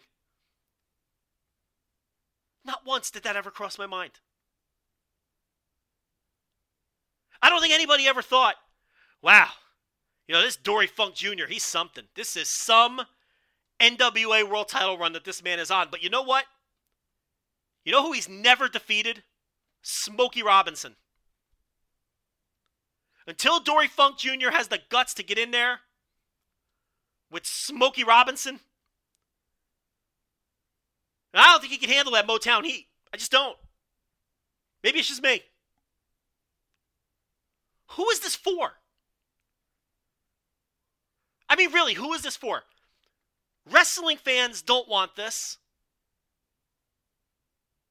Fans of Trina, do you think they care about this? I mean, seriously, do you think fans of Trina are going to flock to their local box office and start buying AEW tickets because she's going to stand in Diamante's corner when she gets squashed by uh, uh, by uh, Jade Cargill? Now, look, I get it, and I understand why these promotions book these people. Okay? All right, she's probably got 2.5 million Twitter followers, and you're going to get, she's going to hopefully retweet the AEW timeline, and in theory, you can gain a few new fans. But let's be realistic about this. Let's be realistic about this. How many Trina fans are going to be converted to AEW fans based off of whatever dopey little angle they do here? How many? Realistically, give me a real number. It's going to be closer to zero than any significant number. We all know this.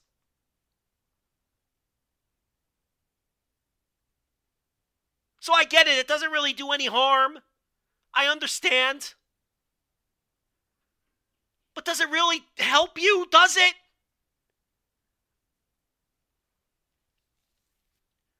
Lest we forget, Kevin Gates showing up in AEW and sparking a hot period. This shit never matters.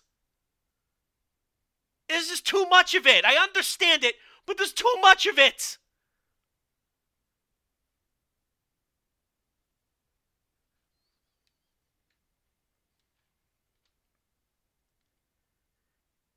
And really, in modern society, there's less and less famous people who truly are well known by the greater populace. It just doesn't exist anymore. Fame is different now. In 1985, Everyone, your fucking grandmother, everybody on the street knew who Madonna was and Michael Jackson. And to circle this back to wrestling, Cyndi Lauper. Okay? Because media consumption was different. We all listened to the same six radio stations in whatever town we lived in. We all watched the same three networks on TV and the same 30 cable networks. We were all exposed to the same media. So whether you liked Madonna's music or not, you had no choice but to be exposed to her. If I don't like Bad Bunny's music today, it's easily avoidable. So it's completely understandable if somebody doesn't know who Bad Bunny is. Media consumption is choose your own path these days. Nobody hops in the car and puts on the local radio station anymore. You put on Spotify, you put on Pandora, whatever the fuck, and it's tailored for you.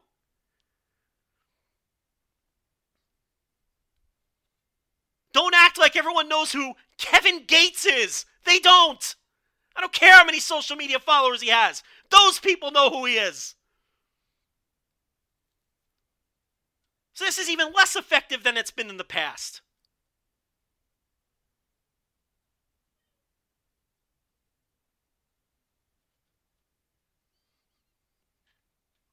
And the same daft argument every time from both sides.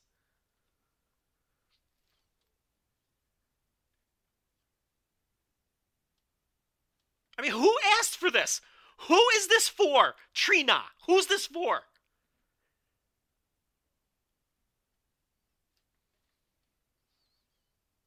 Yeah, this Buck Robley. He's been running roughshod through my favorite wrestling territory. If only Roy Orbison could get a hold of this guy and teach him a lesson. Wouldn't that be something?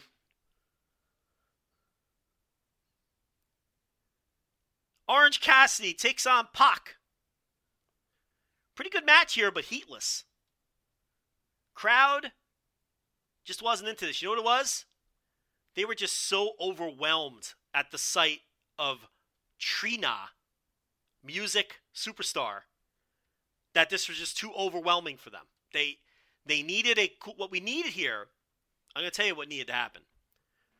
We needed a cool down period. You can't roll out someone with the star power of a Trina and expect people to be into Orange Cassidy versus Pac.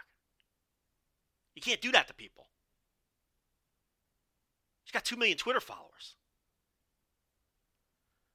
Um, Pac wins the match. We had the four way for the women's interim fake thing. Um, it was fine. Toni Storm, little school school girl roll up, I guess you want want to call it. Britt busted her nose again, had the bloody nose. But the big story here wasn't the match. It was the debut of Saraya, FKA Paige, surprise number one on the night.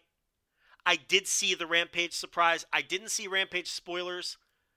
But I know who showed up at Rampage, and for the benefit of people who are going to listen to this before they watch Rampage, I'm not going to talk about it. But I'm sure we'll talk about it plenty down the line on future audio. Look, you know, if Paige gets you excited, I get it. She was a pretty big star at one point. I understand bringing her in. It makes a lot of sense. Um, did this do much for me? Not really. Not really. I I'm very neutral on Saraya. Bring her in? Okay. Now it sounds like she's going to wrestle based on the way the announcers were talking. So, if she's healthy enough to go, she's healthy enough to go. Good for her. She looked excited to be there. Gives a little juice to the division. We get another Darby Allin video hyping up his match for Rampage. And then we had our main event. Moxley and Danielson, main event, finals of the tournament to determine a new AEW World Champion. I thought this was a good match, but and, and I thought it was great down the stretch, but I don't know. I don't think it was a great match. Is that controversial? What do people think of this? I thought it was a good match, don't get me wrong. Let me look this up because I don't know. We're a few hours into the cage match. Let's see what they thought. Probably should have done this before the show.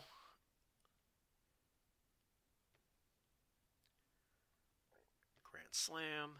All right. So Grand Slam as a whole on the Cagematch is sitting at 8.03. I'd say that's a fair rating.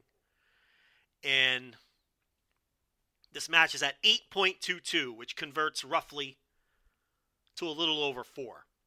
That's fair. I'd have it three and three quarters or four myself. Um, you know, I- I'm not going to knock either guy. They've both had great years. And I'm not going to kill them for a four star match.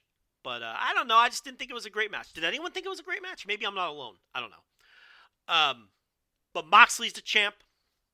I'm, I'm telling you, he's the MVP of the wrestling world this year. I try to imagine where AEW would be this year without this guy, considering everything that's happened in that company. So, um, you know, it's interesting. You know, it's uh, I think they should show MJF a little bit more on the split screen. I don't think we got the full idea that he was watching this match. What do you think, guys? My God. Can we put the subtlety hammer away? How annoying was this? This was very WWE like, where you have to spoon feed their viewers because, you know, half of them are children and the other half are senior citizens. But it's like, did we need these constant wide shots and split screens to make sure that we saw MJF making funny faces at the ring? Did we really need that? Can you just establish that he's there? Okay? Show him once or twice during the big moments and let the match happen and let the match breathe. You know, this will go over a lot of heads. If you're a college football fan who who's been watching the Notre Dame games, you you will understand this one. This was like watching Marcus Freeman on the sideline, you know, while the Notre Dame game is breaking out in between camera shots of Marcus Freeman, who they never stop showing on camera on NBC during these Notre Dame games. You think you're watching a Marcus Freeman documentary? He's the head coach. You see, he gets more FaceTime than uh, you know the game does itself. That's what this was like with MJF. It was ridiculous. And maybe it took away from the match a little bit, watching him up there with his stupid poker chip. And let me tell you something. If they're going to treat this thing like a cash in, I'm going to destroy that. And get out of my way. This is going to be the rant to end all rants. This is going to be like that dynamite at the end of 2019, uh, where I just totally destroyed the company. If MJF cashes this thing in WWE Money in the Bank style, and and that would fit MJF's character to a T, but I don't want that shit in my non WWE wrestling. I'm tired of that trope over there with a company I don't give a shit about where they've already shit on all of their titles for years and years. Don't drag that bullshit into the wrestling I actually like watching, please. And Tony Khan was very vague on that subject when asked. MJF was very vague on that subject. And Tony Khan sure made it sound like this chip can be cashed in at any time. If it's some impromptu thing, I am going to rage. And I'm going to tell you right now, that's going to hurt my enjoyment of this company if that's how he wins the title. It's going to hurt my enjoyment. And that's not what I want. I, I got to tell you, I'm sick and tired of these golden tickets and poker chips and battle royals and all this other assorted nonsense to earn title shots. Give me a number one contender, build them up properly, and get them in there with the champion. Enough of this other nonsense. And if you're going to do it, stop overdoing it. You want to do your little don't be poker chip once a year? Okay. But this has to be a planned title match at a planned time and place. Not this WWE bullshit where somebody comes running down to the ring with the poker chip and beats up somebody who's already tired. I got no time for it. I got no use for it. Tony, I'm warning you now. As if he cares what I think. But I'm not going to have it. And I'll bury it six feet under. And I'll lose a lot of faith in this company to deliver the kind of wrestling that I and fans like me want to see. Because that ain't it. Save that shit for SmackDown. I don't want that here. I don't like those answers I heard regarding that stupid poker chip. Anyway, very good dynamite. Grand Slam. Excellent show. Looking forward to Rampage. We'll be right back. All right, one last segment to go. A little bit of house cleaning before we get into the CMLL anniversary show and the Dragon Gate, Dangerous Gate show, the All Japan anniversary show, that did not hit the All Japan AJPW.TV site until earlier today. I'm recording this Thursday afternoon, so I did not have time to watch the All Japan show before this podcast needed to get done. So uh, we will review the All Japan show, or at least talk about the All Japan show on next week's flagship. So um, look for that. But the good Italian boy Gerard DiTrolio does have a review of that, and I believe the follow up Korakuen on the Voice of Wrestling site proper. Yeah, he's got the um, All Japan 50th Anniversary Show review, and then the uh, the follow up show as well. So there are reviews on the site if you want to read written reviews. Uh, you can find them there, and we will take a look at that show on next week's flagship, of course, unless there's all kinds of crazy news that gets it bumped. But I do want to try to watch it at minimum and at some point, hopefully, review it. Anyway, let's talk about these two shows, both of which were excellent, I thought. We will start with the CMLL 89th anniversary, which took place last Friday. And listen, I know that Cubs fan uh, Lucha Blog is doing a gimmick where if you donate $10 to a charity of your choice, he will hook you up with a way to watch this show since it's impossible to order legally in the United States and all of that. So um, I highly recommend doing that. This is well worth the 10 bucks. I thought this show, look, I said it at the top. CMLL has great energy around it right now, and that's not always the case with CMLL. That's not always the case with any promotion. But the energy around this promotion is a positive energy, it's a strong energy, it's a good energy. I thought they made all the right key booking decisions on this show. Uh, as a lot of us figured, Atlantis Jr. was made to be the star of the show. He takes a mask in what turns out to be his first of what will probably be multiple anniversary main events, and he came across like a star. The crowd was red hot for this. They were sold out, and um, I'm back in with CMLL. I'm going to be keeping an eye on this promotion. I'm going to be paying attention to this promotion, and maybe absence makes the heart grow fonder. Didn't really pay much attention to CMLL as I noted last week during the pandemic era when it was just depressing to try to watch this company. And I think I really missed this traditional lucha style. Ironically enough, on a show where there really wasn't much in the way of two out of three falls matches, but I don't know if they're going to move away from that as as as sort of a gradual thing or a permanent thing. I think the lucha experts would be better people to ask to get a better feel for that. But this wasn't the kind of show that was really suited towards a lot of traditional three fall lucha bouts due to the nature of the tournament and and all of that. So I don't know. I, I hope they don't move away from the two out of three falls format. Look, I have my complaints about it over the years. I think a lot of times the wrestlers just want to rush through those first two falls. But I'm also someone who respects history, respects tradition, and I'd be a little sad if CMLL moved away from that. You know, when it comes to AAA, I've been hard on AAA on this show the last couple of weeks. You know, I think it's it's a it's a trashy promotion is what it is. It's the Mexican GCW. I don't really care what they do. Because I don't see that as traditional lucha anyway. And I'm not trying to come across like one of these traditionalists down in Mexico who just have no respect for AAA. You know, I enjoy the occasional AAA show as a diversion. Sometimes they're fun bad.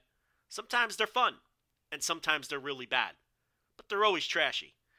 And not watching CMLL for as long as I did, you know, it really made me realize that that this is the brand of lucha that I prefer. This is real lucha.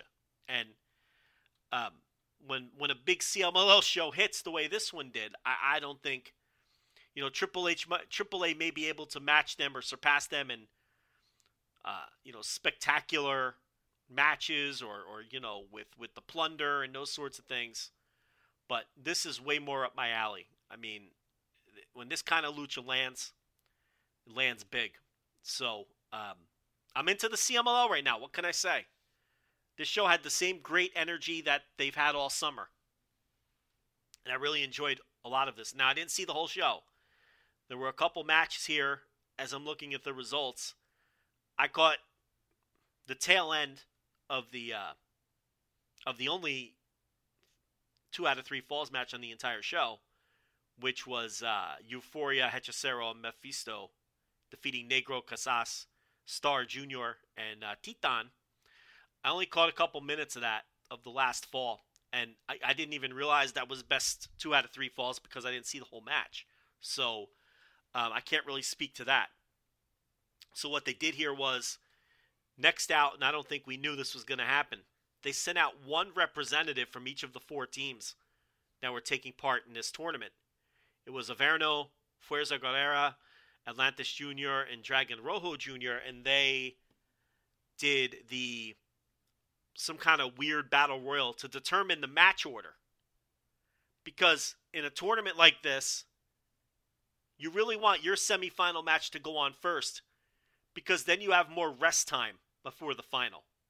So that was the psychology before this.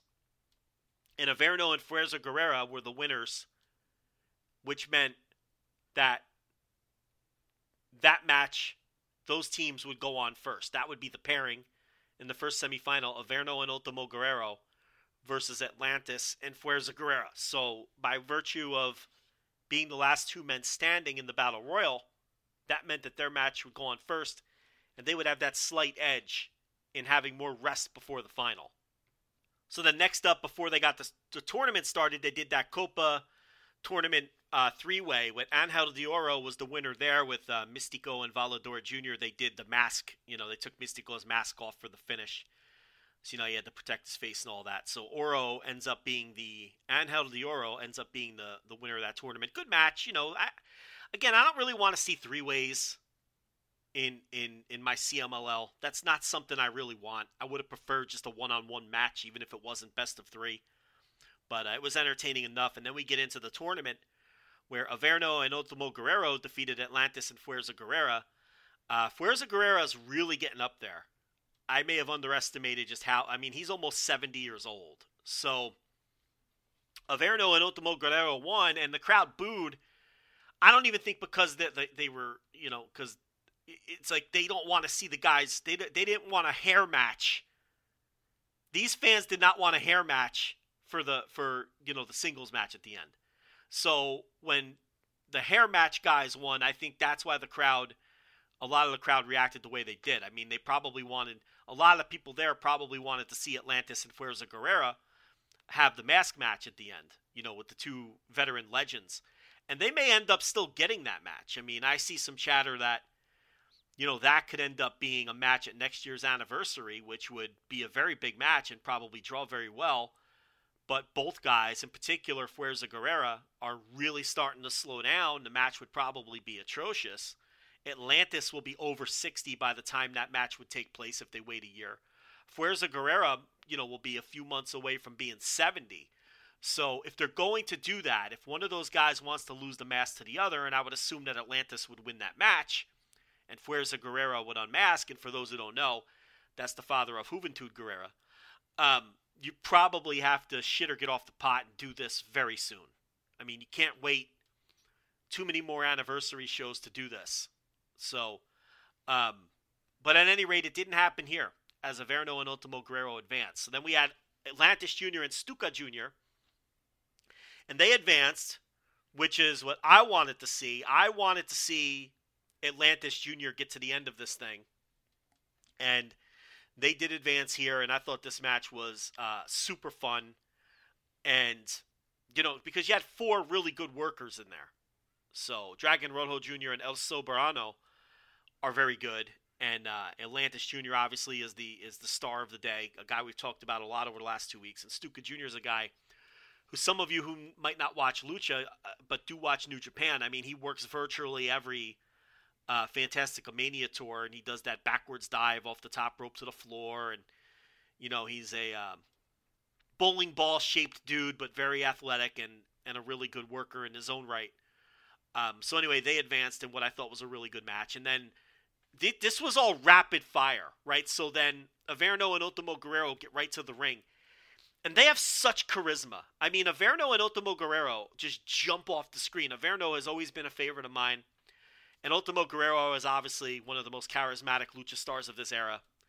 And you know, I was surprised at looking at the match length, you know, and this was uh, a very exciting two and a half minutes, and because those guys have just have such great charisma. But um, I felt like the crowd wanted to see the two masked men go into the final, so that we can get a proper mask versus mask match in the the main event, and and that's that's the direction they went. So Atlantis Jr. and Stuka Jr. win the very short two minute match in the final and then uh, they head to the back and get a breather. And then we had the, the women's mask match, which was La Chita and Reina Isis. And let me tell you something don't skip it. My God, this was great. This may have been the best match of the night. This was fantastic. Um, I think I preferred Atlantis Jr. and Stuka Jr. a little bit, but these are both easily notebook matches. And there was a lot of uh, intensity uh, to this women's mask match and uh, Chita ends up being the winner here. Um, great match, great match on a great show on what really was a great show. Um, I'm surprised that Cagematch. There's only two votes in, so there's no rating officially, but both votes were an eight. That's about where I'd go on this show as a whole. You know, eight out of ten. But the two mask matches were fantastic. And then Atlantis Jr with his father at ringside, and Stuka Jr. with El Hijo de Stuka Jr. at ringside. And man, did they have a great match. They really did. And, you know, everyone's seen the, the, the, the gif at this point of the Atlantis dive where Stuka Jr. gets out of the way. And look, this was just classic lucha. And, you know, I, I didn't think the finish was in doubt. That may have hurt it a little because I didn't think, you know, they're not going to unmask Atlantis Jr. They they expect him to be a big star moving forward. So, he you know, he looks just like his dad. He works just like his dad. He won it with the backbreaker deal just like his dad. Uh, a very good finish. And Stuka Jr. unmasks. And not since Ultimo Guerrero has a man unmasked and looked exactly how I pictured him in my head. Stuka Jr. looks exactly like I thought Stuka Jr. would look. Uh, I saw someone compare him to Wahoo McDaniel. It's not far off. I mean, he looks like the way his body is shaped. And he worked his ass off here. This really was a great match. And Atlantis Jr. is well on his way. This guy's got everything he needs the legacy, the tools, the look, the work. So, um, excellent main event, excellent semi main event. The show was fun as hell. You're three hours on the dot. Didn't feel like three hours. Now, to be fair, I did miss a match. But when a show is super fun like this, you know, they never feel like the dragon. So everything on this show was, you know, held held my attention, and most of it was really good. So a strong recommendation for that show if you have a chance to see it. So as far as Dragon Gate, Dangerous Gate goes, I have to tell you, I wanted to hate watch this because I am just so checked out on Dragon Gate. You know, as long as as Ultimo Dragon and Nosawa Rongai and their sleazer pals are in the mix here, um, I am keeping this promotion at arm's length. I just am. It's it's and you know we could potentially be seeing the exit of two more stars, one of them for sure. I'll talk about that at the end. As we saw Naruki Doi and Eita give their bows to the crowd, and I do have some information on both of those situations with varying degrees of confidence in what I have to say. But look, uh, Ota City Gym, they drew almost 1,800 fans. Pretty good number by their modern standards. And this show had two excellent bookend matches. The Open the Twin Gate match to open the show may have been the best match on the show. I think I may have preferred it a little bit to the main event with Dragon Dia and Madoka Kakuta. winning the Twin Gate titles from the Kung Fu Masters. Of course, Jackie Funky Kamei and Jason Lee. And I thought this felt like just the right time for the title change. The, the, the, the Kung Fu Masters team felt like they still had a little juice, but sometimes you don't want to wait too long, right? And it was, to me, it was uh, the right timing to move the titles to the uh, D'courage team, and and even if it was a little too soon to take the titles off of the the champions, um, you know, better a little too soon than a little too late. And these two teams killed it. In fact, and Jackie Funky Kamei and Jason Lee. Look, we know Dragon Gate isn't top of mind for a lot of people these days, and even when it was, they weren't going to clean up an award season. But I think, you know, I, I would like to see them get some down ballot support for Tag Team of the Year. I think they've deserved, they've earned it, and they deserve it. Um, we'll see what happens with that. But not an unexpected title change to me, and one that I think the timing is right on and I thought arguably it was the match of the show. So we had Yasushi Kanda in there with uh, Kaito Nagano, one of the rookies, and this was just a veteran leading a rookie through a match. So um, it's exactly what it looks like on paper, and and and exactly fine for what it was supposed to be and what it was. And then you had the uh, veteran eight man tag with all the veteran guys from from another era or a lot of eras actually mixed in here. Genki Horiguchi, Ken Arai, my boy, um, Ichikawa and Ultimo Dragon on the actually they were on the losing end with uh, Sachi Boy and Takashi Yoshida and Ryu Fuda and um, who was the other guy? Uh, Punch Tominaga, right? So, um, this was, you know, it's it's the veteran match where everybody does the shit that you're familiar with, and it the match doesn't really mean anything in the grander scheme. Um, so, you know, the middle part of the show was a lot of that. The next match too, Shuji Kondo and Toru Owashi, and Toru Owashi can get lost. He's another one of these guys I have no use for at this point. You know, against Ho Ho Lun and Super Shenlong, you know, same thing. So, um, just get in, get out doesn't mean anything in the grand scheme. And then Ho Ho Lun comically running back to the English commentary booth, all out of breath. I mean, that guy's just a joy. He's a joy. So uh, we had Ben K, Kota Minoura, and Naruki Doi, and they defeat Dragon Kid, Kagetora, and Yamato. Ben K comes out of this one looking good. Naruki Doi does the four bows to each side.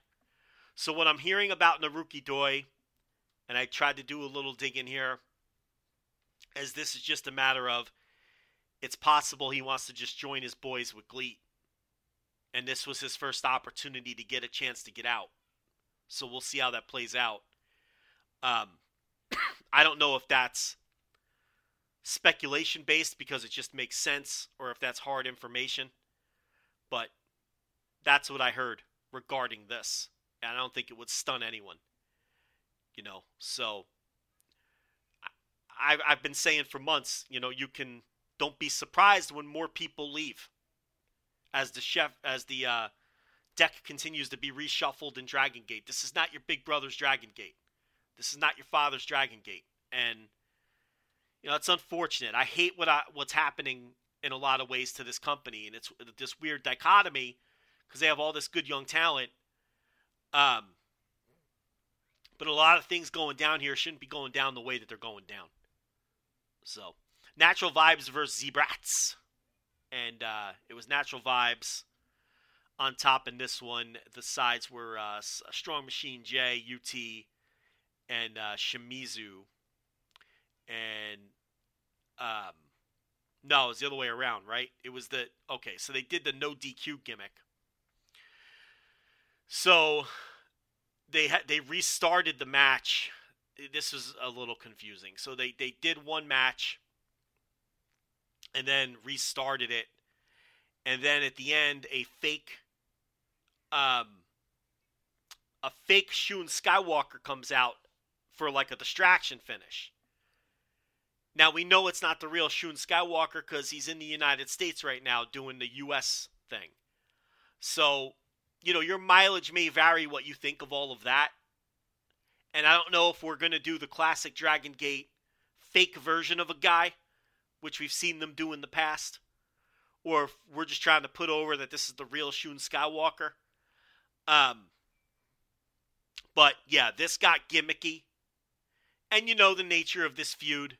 You know, you can't it's Dragon Gate, you know. So um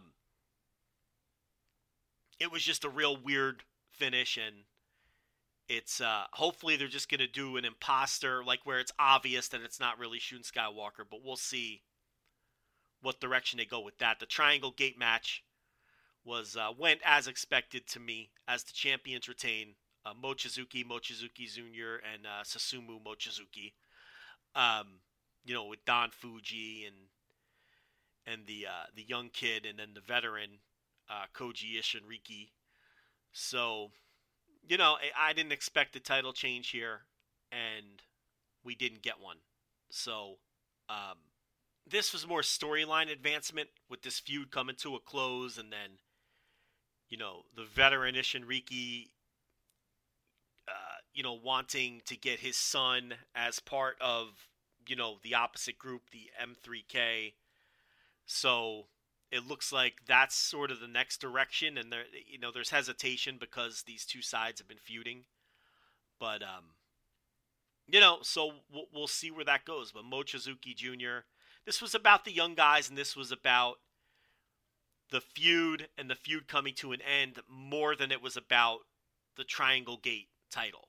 So, uh, and then at the main event with Yuki Yoshioka defeating Eita in what I thought was another, um, you know, excellent match. I thought we had bookend, notebook quality matches on this show, and Yuki Yoshioka had to use two frog splashes to win this one over a very feisty Eita, who wrestled with a lot of ferocity here, and they kind of look. I don't think anyone thought Eita had a realistic chance of winning the match, but then when he dominated ninety percent of it, I think it became pretty clear um, that that he wasn't going to win. But you know, Eita, I, I think people are too hard on him. I've always enjoyed him as a worker, and it looks like he's going to be done with Dragon Gate but not for good. He's going to pop his head in, but he's going to spend most of his time with Pro Wrestling Noah and the Perros guys and wherever they happen to travel. And that's going to be his primary gig now. And I'm told that it's not any kind of contentious exit like some of these other Dragon Gate exits have been. These recent exits have been contentious or guys have been forced out. And that's not the case here. This is a guy who you'll see from time to time in Dragon Gate, but it's just not going to be his primary gig anymore. And I think for people who follow all of this closely, this isn't all that much of a surprise, not nearly as much as the Doi thing, which I guess people could have seen the writing on the wall with Doi to some extent, but the timing of it kind of shocked a lot of people. Um, you know, where it, it's like you're not surprised that it's happening with Doi, but seeing it with your own eyes was still, oh my god, is this can this be real? Is Naruki Doi going to be another one of these legends who just is gone from the company? Where with Eita, I think he's had one foot out the door for quite a while.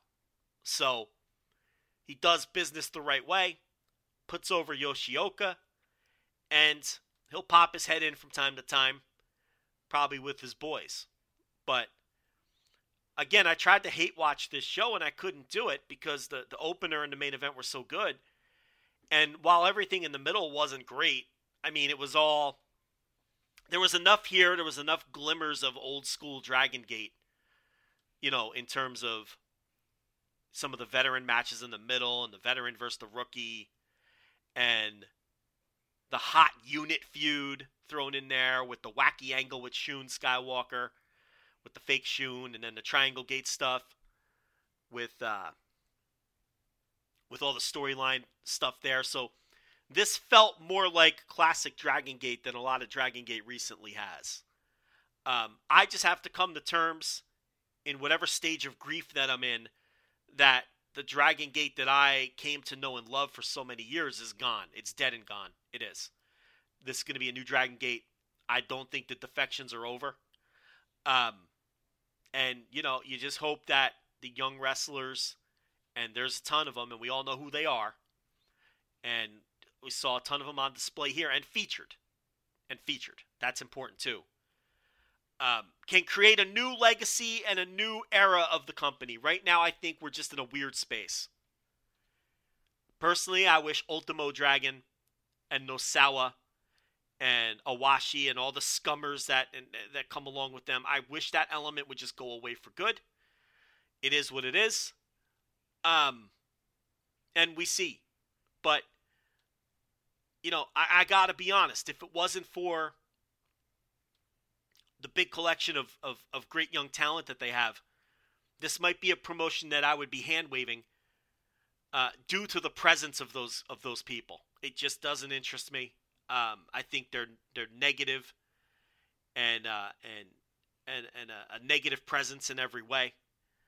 Um, but I'm gonna stick out this very awkward and seemingly never-ending Dragon Gate transition phase to see where the dust settles and what happens.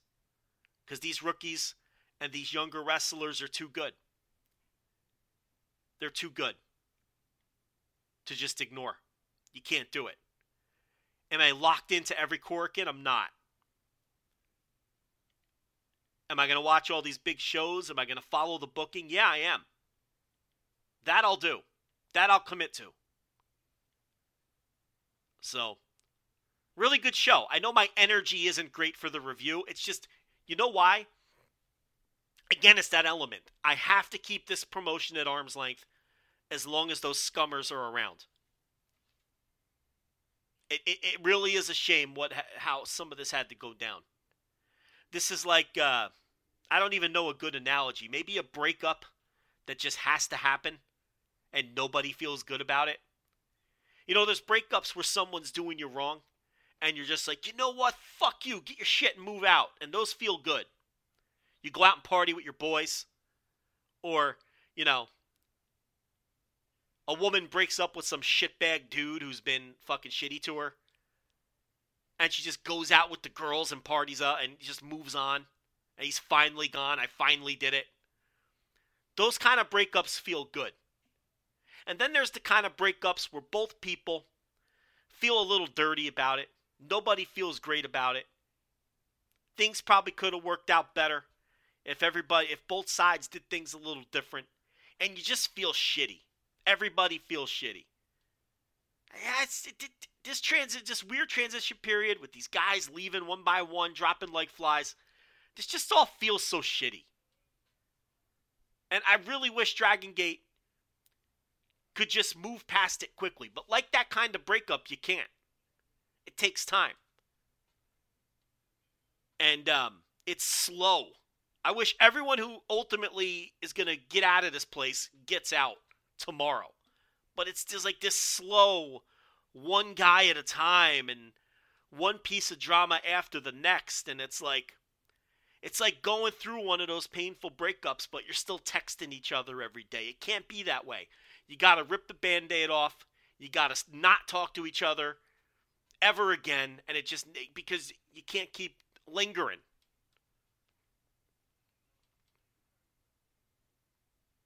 But man, you know, the future can be very bright. I just would hate to see that future sunk by the presence of some unsavory types that are seeping their way that have seeped their way into this company and have varying levels of influence.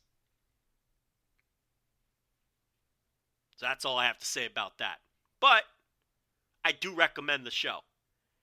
And um, Iron Mike Spears in place of Case Lowe did the review on the site, and he also did solo audio on Open the Voice Gate, talking about this show much more in depth than I'm able to do here.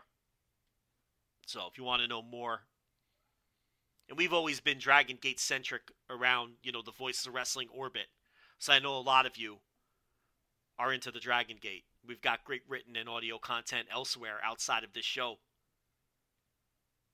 that you can uh, enjoy as well. Did I hit every topic? Are we done here? Roman Reigns, Grand Slam, CMLL, Dragon Gate, Raw ratings, Grand Slam business, Sabu, Mox Engage. Yeah, we did it all. I think this solo effort's in the can, and not a moment too soon because my voice has had it. Three hours of NFL intelligentsia last night for me. That should be on your pay feeds for you NFL fans. Believe it or not, we got diverted with non NFL. Could you believe it? A podcast with me went off topic. About an hour of off topic banter as uh, Jesse attempted to run through the title history of the WWE title to see how far he could get before he'd screw up. Jesse Collins, of course. And then I attempted to name every soccer player I could, dead or alive, in the history of soccer. All of this on an NFL show where we did manage to talk about some football over the course of the three hours. So a little plug for that. And I think I'm done here. So for the absent Rich Kraetsch, who will be back next week, I'm Joe Lanza. Take care.